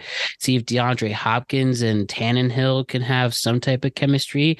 Derrick Henry is getting older despite his dominance We know the running back position and how that um is handled, but he seems to be one of the true guys to have that position to himself. But again, we will ultimately see what they do. But uh, interesting team is the Tennessee Titans in this division. But I think um, this is definitely going to be Jacksonville's to win, and we'll see what you guys think. Yeah, I agree. I think it's Jacksonville's to win, um, especially Trevor Lawrence having another year in Doug Pederson's system. Um, that was successful last year, obviously, on their second half run. Um, they added a little bit more firepower. Um, they brought back Evan Engram. Um, I really like Jacksonville this year. I think it's their division lose. Um, I think they have uh, pieces on both sides of the ball uh, to make a run, maybe surprise a team. Um, they're not making it Super Bowl, but I think this is an easy enough division, especially with the other three teams. I think the Texans are going to be fun to watch just because of CJ Stroud, because of seeing Will Anderson on the defensive side of the ball, two young studs. We'll see what they could do. Could they surprise the team with some wins here and there? Yeah, sure. Um, are they winning division? No. Tennessee is definitely interesting. Obviously, with aging Derrick Henry, with Tannehill, do they go to Will Levis at some point in the season if things aren't working out? And what does that mean for this team? Um, again, I think it's going to be interesting, but I have no idea. Um, no, you're good. We'll, I'm- we'll, I'm- we'll, we'll what was that all that celebration there for? I just hit. A, sorry, I, I didn't mean. I just hit a parlay with um, and uh with the Rays and the Red Sox. Rays were down no. by one with three men on base, and he and um Brandon Lowe hit a three run homer to cover the minus one and a half. So There you go. Um, continue though, Alex. I'm sorry. No, really no, no, no, you're good. You're good. Uh, I had- I was hitting some parlays this weekend in college football. I was doing the same thing. I was like, I don't know. I was just was Mhm. down lucky. Um, but yeah, no, I, I think there's definitely things fun. Colts is gonna be fun. You know, Colton Texas obviously the rookie quarterbacks. Titans can be interesting if they go to Will Levis at some point. I think this is this is Jacksonville's to win. I I I think they're the best team in this division. I think there's just a lot of question marks with these other three teams there's interesting players and interesting stories and things that happen. But our, I think Jacksonville is really the only true playoff team in this division. Like I said, I think there could be a weekend where the Colts sneak up on a team and Richardson balls out. It's the same with CJ Stroud and Texans. Titans could do that too. And pro- the Titans have the best shot at competing with Jacksonville because of the veteran experience, things like that. I just don't have enough Mhm. promise in them this year.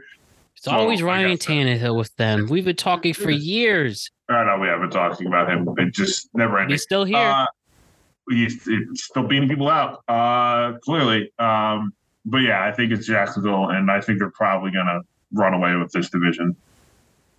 Yeah, I think the only question really remains with Jacksonville is how high is their ceiling.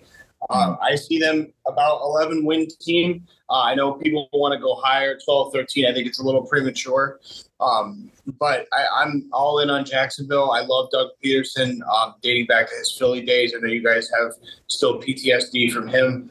Um, Hmm. I, uh, I I think uh, t- I think all the other three teams are just a, a big work in progress. I and I ag- and I wholeheartedly feel that way about Tennessee. I can see Tennessee easily falling to a five four win team, um, and I think at that point they're going to uh, turn the corner during the season and and shift towards Will Levis and look for the future. I think that um, this DeAndre Hopkins thing is. Um, a flash in the pan. I think it's to sell more tickets. I see him actually. I really do. I, I don't think there's no, you're not wrong. I think it's true too. I don't think they're serious about keeping him more than a year. Um, but if they but if they can't get back to their winning ways by halfway through the year with Tannehill, I think they're going to start tanking and put in uh, Will Levis, and it's going to be kind of uh, it's going to be um, you know sayonara from there. Uh, I think all three, all four teams in this division could be interesting just because there's so many question marks about their timeline and development with these other three teams. Um, but it's Jacksonville's to lose without question, and it's just a matter of what their ceiling is in the context of the bigger AFC playoff picture. All right. So let's make our declarations right here, right now. Let's make our Super Bowl predictions. Tell me your AFC champ, tell me your NFC champ, and tell me who do you think is going to win the Super Bowl out in Las Vegas? Uh, it's so early that I was way too early, but uh, I'm gonna go Bengals Eagles. The Bengals and the the, the Eagles. I think that's my matchup. I don't see Kansas City getting back. I would love to see another rematch, but I think the Eagles have a little bit of a chip on their shoulder, um, especially knowing that I think like Jalen Hurts has his like phone background of him looking like sad after he lost or something. Um, so I think it's to be Eagles Bengals. I would have the Eagles over this one. I think they're gonna get their redemption. I'm gonna think they're gonna win the Super Bowl this year. Old move. Um, similarly but different, I have um, the Bengals outlasting the Chiefs in the AFC uh, Championship. Um, and on the NFC side, I have the 49ers actually Ah. out, out matching the Eagles. Um, I think it, when it comes to the Super Bowl, I think the Bengals are it's their time. Um, like we alluded to earlier, with you know, in the context of the AFC North, I think this is their year to uh, seal the deal, and it's going to springboard them towards a really hot, competitive uh, next decade or so um, with the Chiefs. I think that these are kind of the two, uh, you know, teams moving forward, particularly in the AFC, and um, this is just the year that the uh, the Bengals get retribution and get back at them. Okay, okay. And we going back to back with the Bengals, but you say Bengals 49ers. So um what's that a rematch? It's a rematch of the 88 Super Bowl. So uh interesting stuff. All right, guys. I think it's going to be the Arizona Cardinals and the uh I'm kidding. All right. I will I am gonna have an out there pick somewhat. I think the San Francisco 49ers are going to make it back to the Super Bowl once and for all, and they will not have no quarterbacks as an excuse. I think they'll be able to outlast and make it a full season. And if they get past Sam Darnold at that point, I even think if um, Brock Purdy gets hurt for whatever reason, I really do think Sam Darnold can hold their defense, and he might be able to have a Geno Smith story to show that he can be a legitimate quarterback in the NFL. I really think he can pull that off. For my AFC pick, though, the Chiefs are credible and they're just so unpredictable. Um, but it is hard to to repeat even the most dominant teams. and Bengals are very interesting, as we mentioned. This is the window to win, especially for financial constraints. But I'm going to go this on the record, and I think this team, who I again was concerned about their coaching status and their offensive line, I think as the season progresses, I really think with the ultimate moment here for this franchise. And if they cannot win with this quarterback and Aaron Rodgers, they will never win. I really believe, and I if you want me to have exclusive content, I really think the New York Jets will go as far as Aaron Rodgers lets them, and as long as everyone's on the same page, as long as people don't get hurt, and as long as you have a team that had both the offensive and defensive rookies of the year able to progress and be on top of their game at their respective positions, you might see the New York Jets make it to the Super Bowl. But I do think San Francisco beats them. And um, Aaron Rodgers proves that he could get over the hump and back to the Super Bowl, but will fall short in the big game. And San Francisco wins what would be their sixth Super Bowl in franchise history. He always knows how to come up short in the big games, Aaron. So I know. Really, I really It's- thought you were true. going to go. I really thought you were going to go Buffalo there, but you took one out of the took rabbit out of the hat. No, but I mean, again, you you those are really the only concerns, especially the offensive line. And um as the great Joe Benigno said, if we can't win with this guy, we're never gonna win. And that really does show. And Zach Wilson is definitely not the answer. Again, it, um you sh- they should they should just draft one of these quarterbacks that are coming into this big draft class. But um I really think the Jets like really can make a push as long as everything goes right for them. That's the only thing. And trust me, if we see Aaron Rodgers get hurt this season, if we just see them fall short, then this truly is a cursed franchise. And I used to think, honestly, until the Cubs won the World Series after 108 year an eight year absence, that anything is possible. They really proved that it even the uh worst, most cursed people could win. But I don't know. Um, I really think that they can make a strong push with this. So Before um, we before we preview the uh, week one picks, um, where do we see Buffalo in this context? I think Buffalo honestly falls short again. I think they'll make the Right. playoffs, but they'll lose in the divisional round. Um, whether that's again against the Chiefs, maybe it'd be crazy to see them play the Jets in the divisional round or the Bengals. I really think they they I, I'm not I'm not as certain about Buffalo as other people. I really don't know. Um, and if you, I really don't know um if they can repeat and feel like a much more stronger team. They didn't really add any other additional weapons. They don't really facilitate their tight ends. Maybe this would have been a good time for that. Um, and I don't know what what's up with the Stefon Diggs and the gossip that's going on with him, if he really wants out or not. Um, I'm not as confident with Buffalo coming into this year. And if you really believe in the Madden curse, Josh Allen is on the cover. We'll ultimately see. It's Yeah, I. I I agree with Matt too. It's just like uh, I'm not as high as on them as I was last year. I think they can Yeah. make a run, but compared to last year, I, I don't know. There's something I feel weird going on with Buffalo right now. I don't know if it's a Shane Daboll effect with them leaving or whatever, or um, this Diggs situation and how that's going to happen. Is going to blow up if he doesn't get ten targets in a game and he's going to lose his mind. Whatever, what might happen.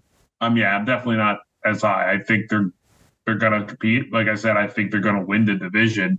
Do I think they're going to make the Super Bowl? I I, I don't think so. Mhm. They're going to fall short.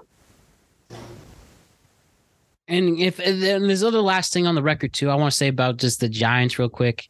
I think the Giants are a year away from being a dominant powerhouse franchise again. Alex, I don't know if you feel the same way, but I really think one year away. Yeah, I, I- I think depending on how this season goes, I think if they have another strong draft, and I think with a little bit more cap relief and cap help, I know they're like giving big contracts, so it's kind of like, oh, we have salary cap. Oh, we don't have a salary cap. Yes, we have like Mhm. it's kind of this fluctuating thing.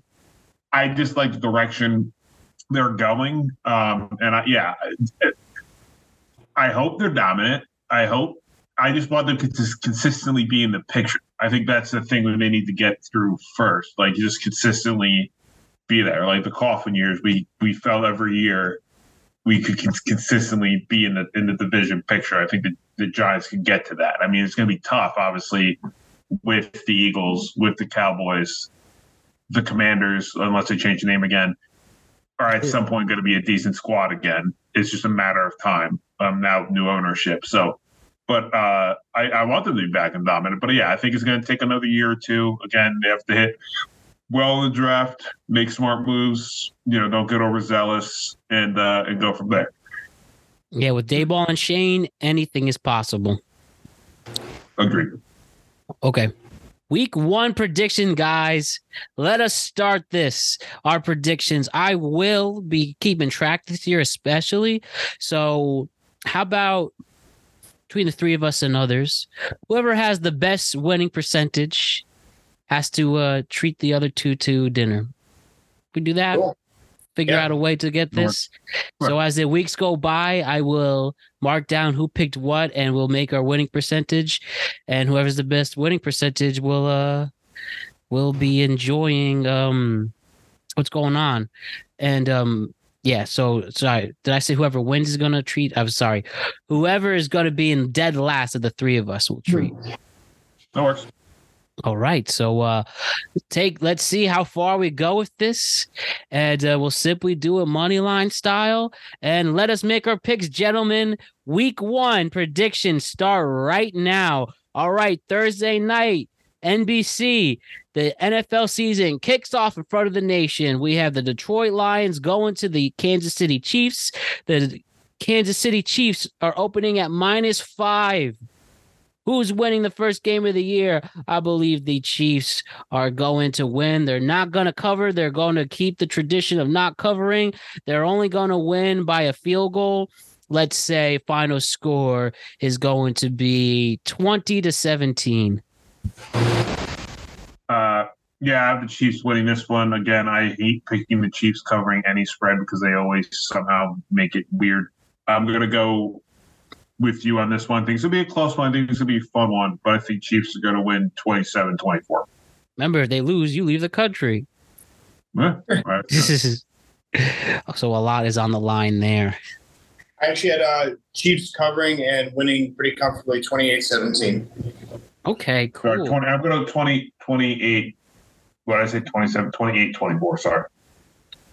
So starting off, we have the Texans. We're going to start off our Sunday. The Houston Texans are going to Baltimore.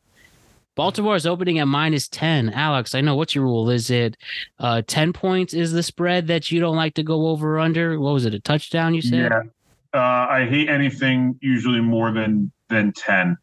10 like 10 or 11 or higher to me looking at spreads like that it just it makes my head hurt because it's just like it's unless it's like Arizona where it, it could be reasonable for them to get their like absolutely destroyed but yeah yeah but All 10 right. is usually my number I'm like yeah a little with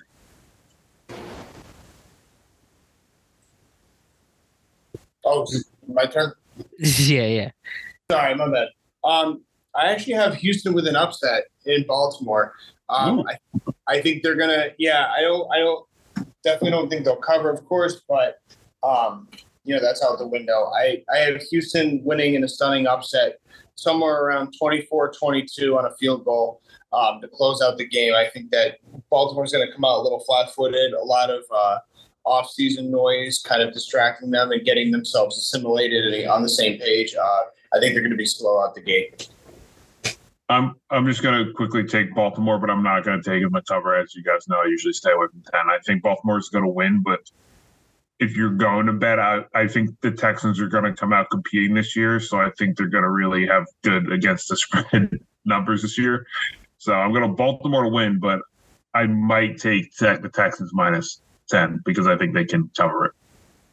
Yeah, yeah. I th- I think the Texans have a long road to relevancy. I think uh, DeMeco Ryans' coaching debut will be a difficult one, and the Ravens are going to come out looking really good. And uh, Zay Flowers will get his first touchdown of the year. So we have the Bengals and Browns. You know, people say Joe Burrow has a hard time against the Browns. What's he?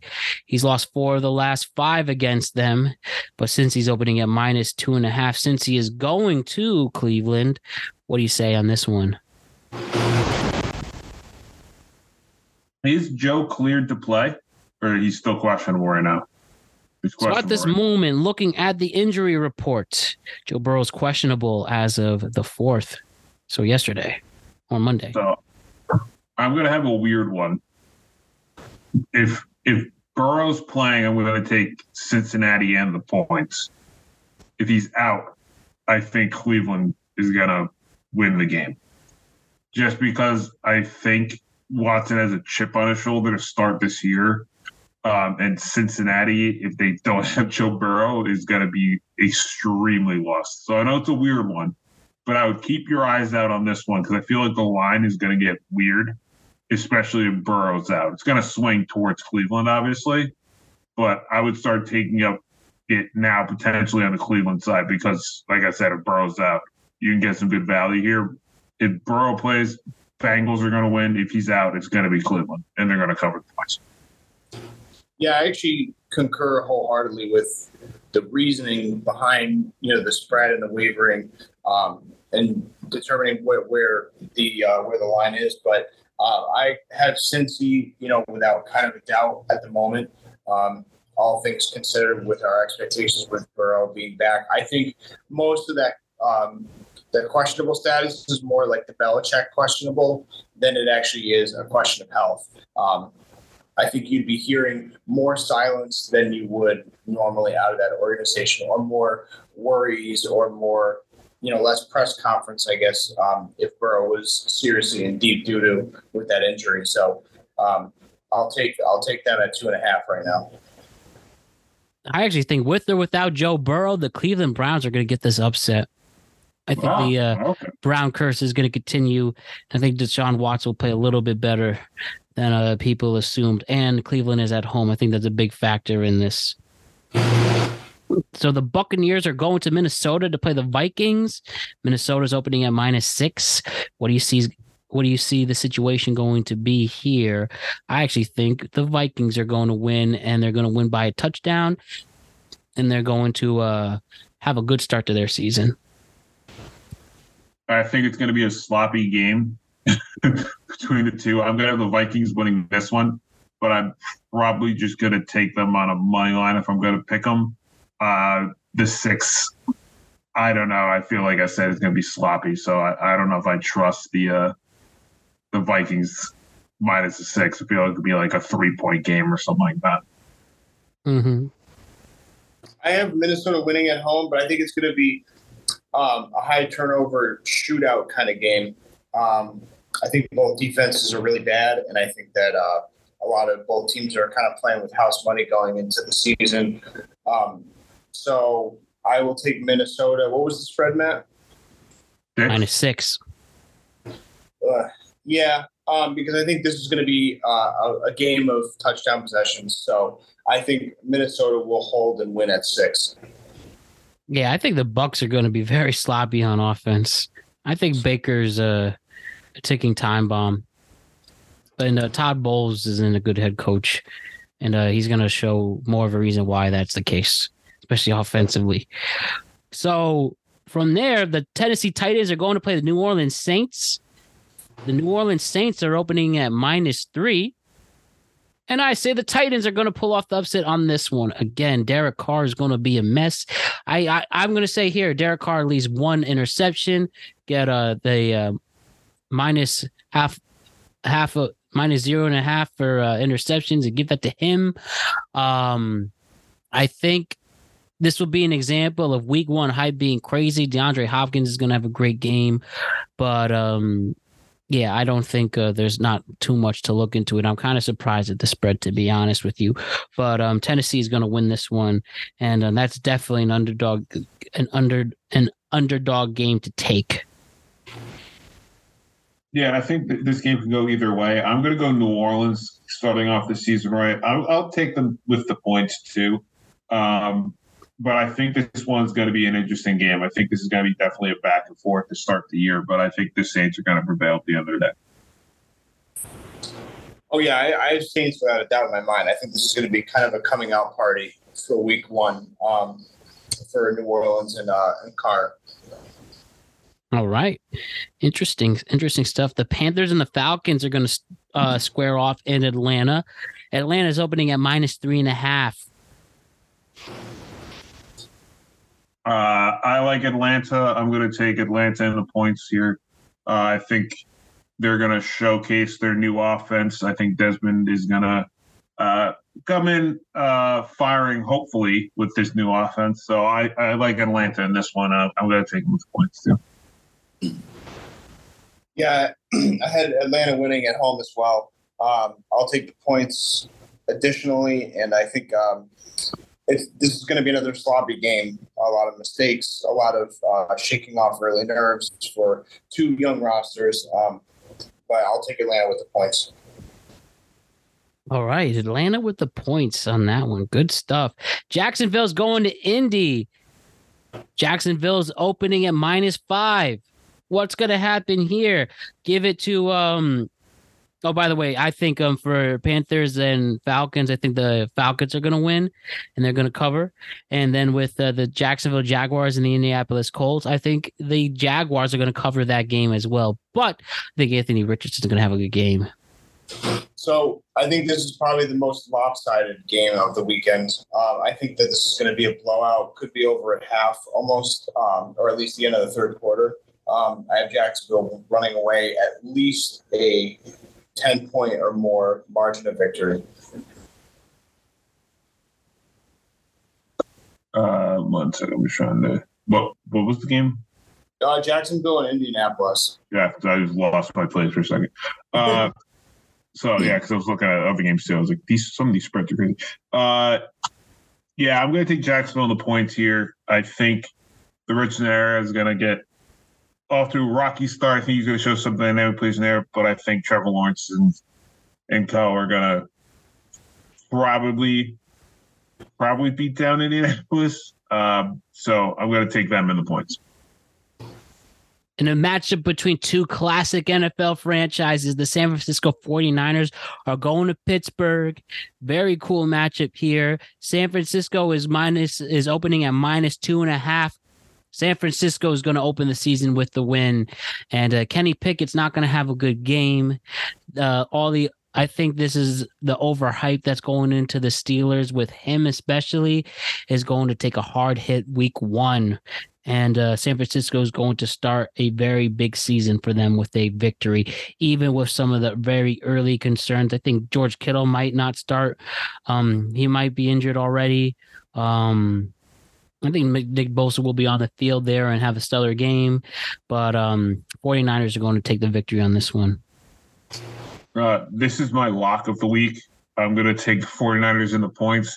I think they're going to beat down on the Steelers to kick off the season. I think Brock Purdy's going to put a staple on this game to show that it was smart for them to trade Trey Lance and uh, get the 49ers fans fired up. So I'm going to take the 49ers here in the points. Wow, I um I have an entirely 180 view of this game. I actually have this as one of the other upsets of the week. I have Pittsburgh um, showing up uh, week one.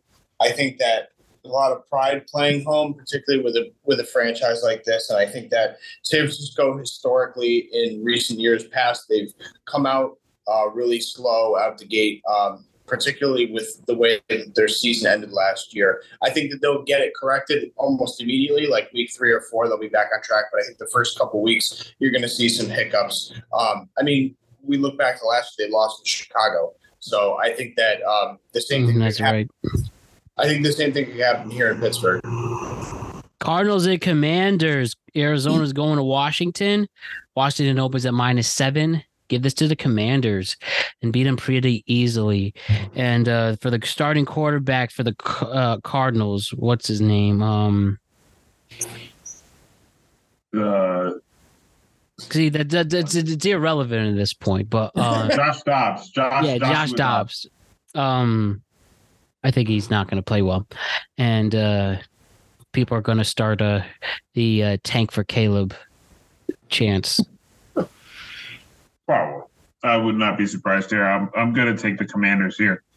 Again, you could probably make this the lock of the week uh, just because the Cardinals, but uh, who knows? Maybe the Cardinals surprise people, but no, I'm going to take Commanders. I'm not going to take the spread. I feel like this is going to be a weird one, but the Commanders going to win. I think this is probably like the ugliest, worst game of the weekend, um, but I will take Commanders pretty comfortably. Um, I think that they're probably looking at the outset of this season uh, pretty optimistically. They know that their division's loaded, but I think that there's a reboost of confidence um, in this organization with all the transformation that's gone on um, in the front office, all the way down to the roster. And um, I just have, I, I, just, I believe that um, their coach there is a winner. Um, been following him for years with Carolina, and I think that he's uh, he's going to have them ready to play.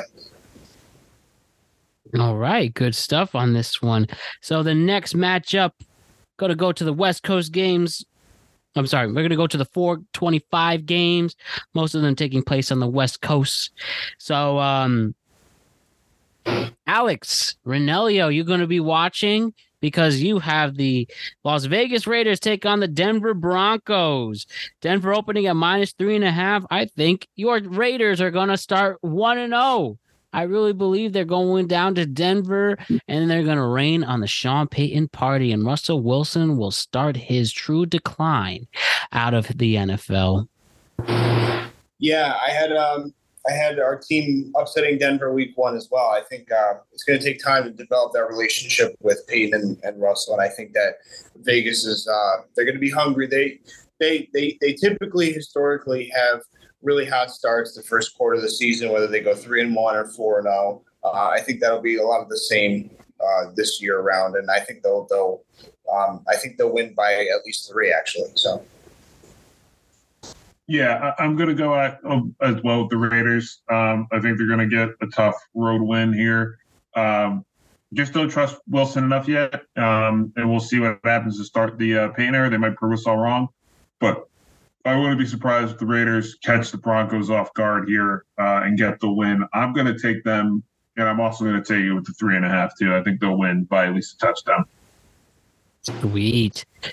The Miami Dolphins are going out to play the Los Angeles Chargers.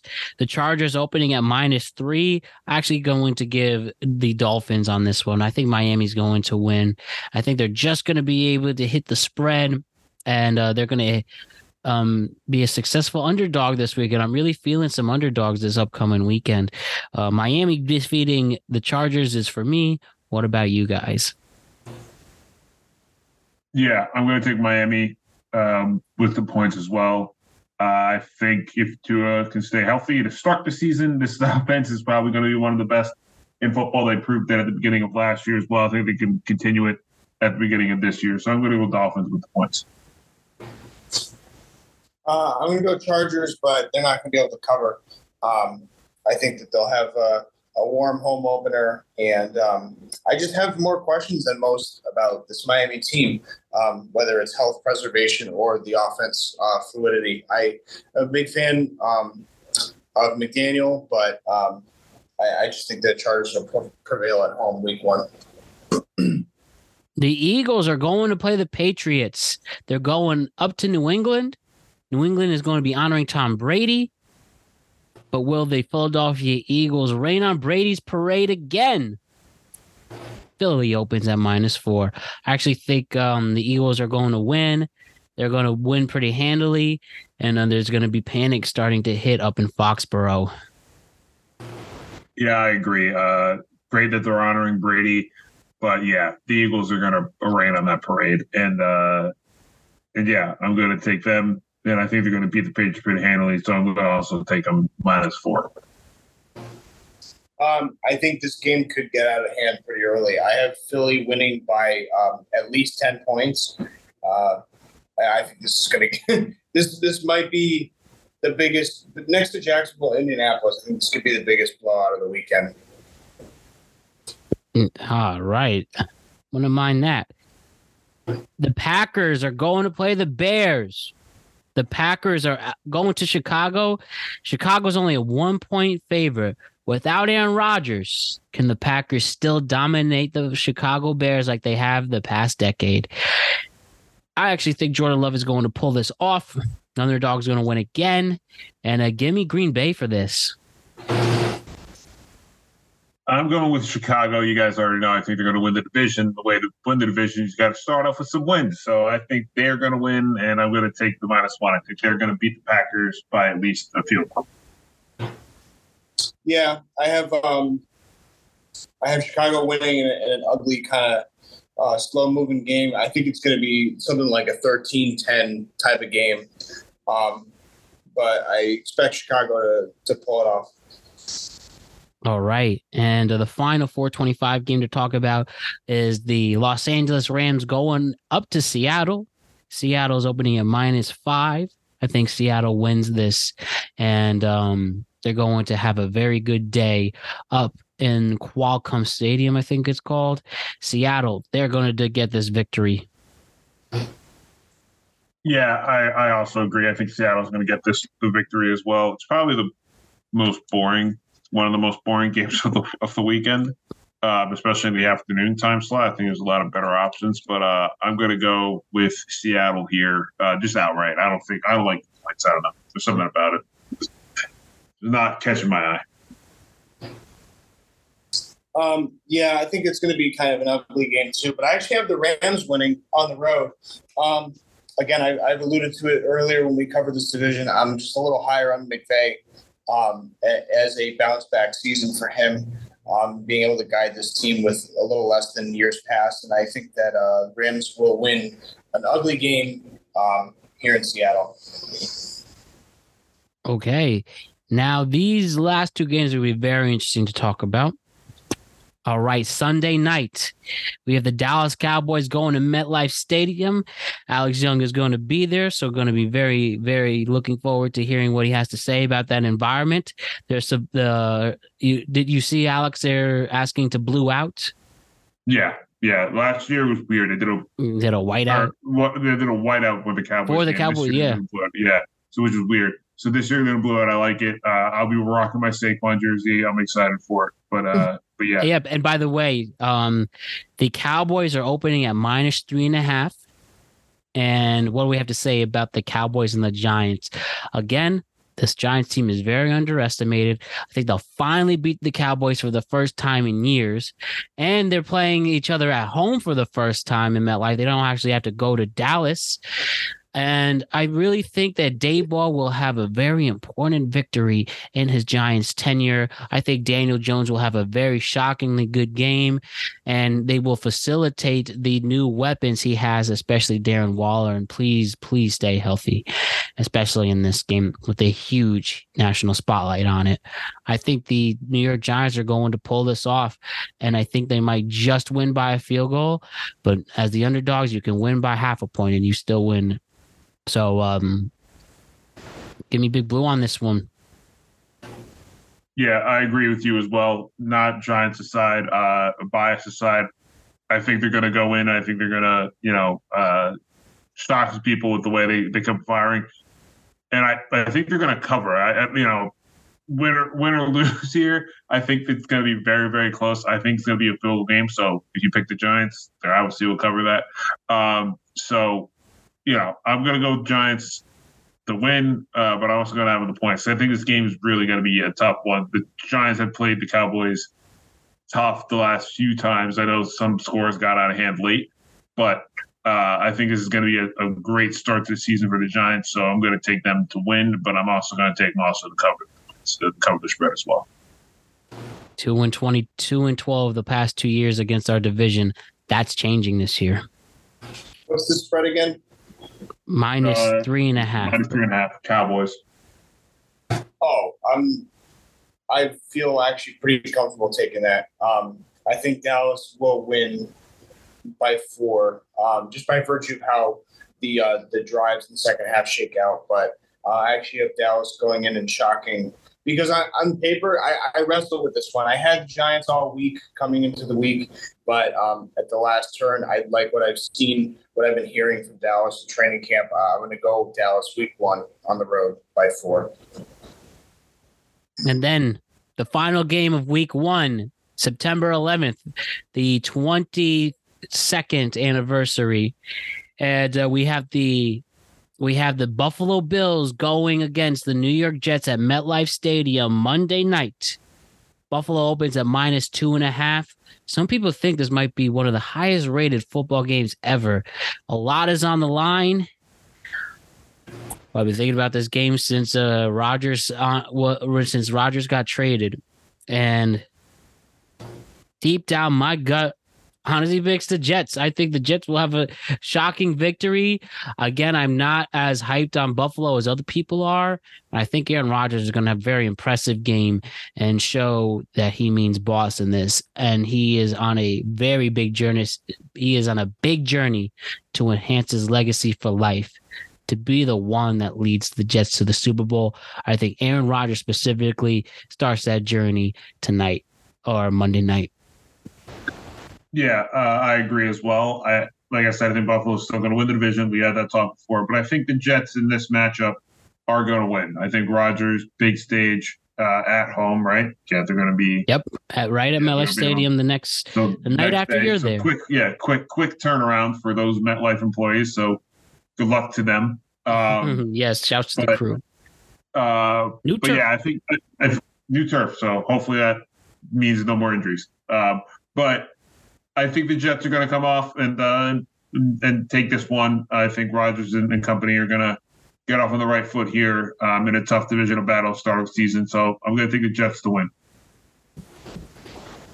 Yeah, I have the Jets winning actually pretty comfortably. I think this will be kind of an inaugural coming out party to see what is to come for the uh, for the remainder of the season.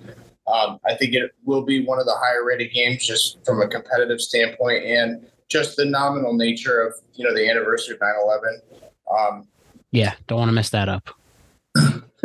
well, I sort of already did because I made a steel beams meme joke today on uh, on Instagram.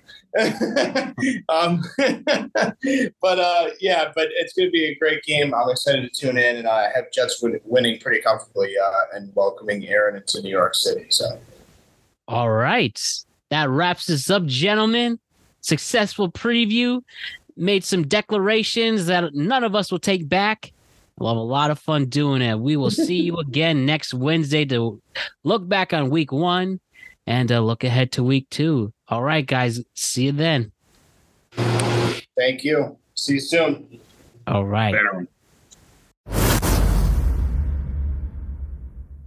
Let us never forget this incredible preview. Awesome stuff, A. Young and Renelio. Now let's make the most of this season.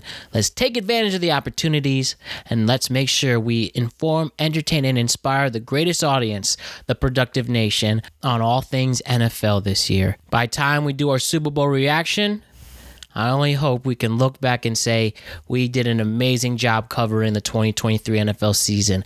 I will make sure that happens, and I will make sure the audience gets everything they deserve from it and they enjoy the experience, whether watching on YouTube, watching our reels, or listening on all podcasted platforms in YouTube. We will make sure this is a great season for you. Don't forget to like and subscribe to the Productive Conversations podcast on all podcasted platforms and YouTube. And don't forget to check out exclusive content regarding the show across all social media platforms. We're on Instagram at Productive Conversations Podcast, Twitter and next at ProdConvoPod. We're on TikTok and Facebook at Productive Conversations. Also YouTube at Productive Conversations. Tune back in tomorrow as we switch gears and we do our college football weekly show. That's on every Thursday. So we are going to review week one in the college football year where we had Deion Sanders make some noise leading Colorado to defeat TCU. We saw maybe a new Jalen Hurts at Alabama. We saw we saw some big schools go down. LSU lost, Clemson lost, Boston College lost, and all pandemonium that's taking place there. Maybe Florida State is making some noise, uh, and uh, Michigan and Ohio State doing their thing, and Bama getting a nice win. Uh, a lot of good stuff to talk about week one in the college football season, and we will review it and be with you tomorrow. And you do not want to miss that. And then check us out on Friday as we have another tweet cap and we recap the crazy things going on in the internet. And there's definitely a lot to talk about there. So, yeah, this is our schedule for the next five months from now until the after the Super Bowl in February. Every Wednesday, Thursday, and Friday, we bring you nothing but great content. NFL show on Wednesday, college football show on Thursday, and our non-sports show on Friday. So it's going to be a good time. So we will see you tomorrow. I want to thank Alex Renelli and Alex Young for what they have done.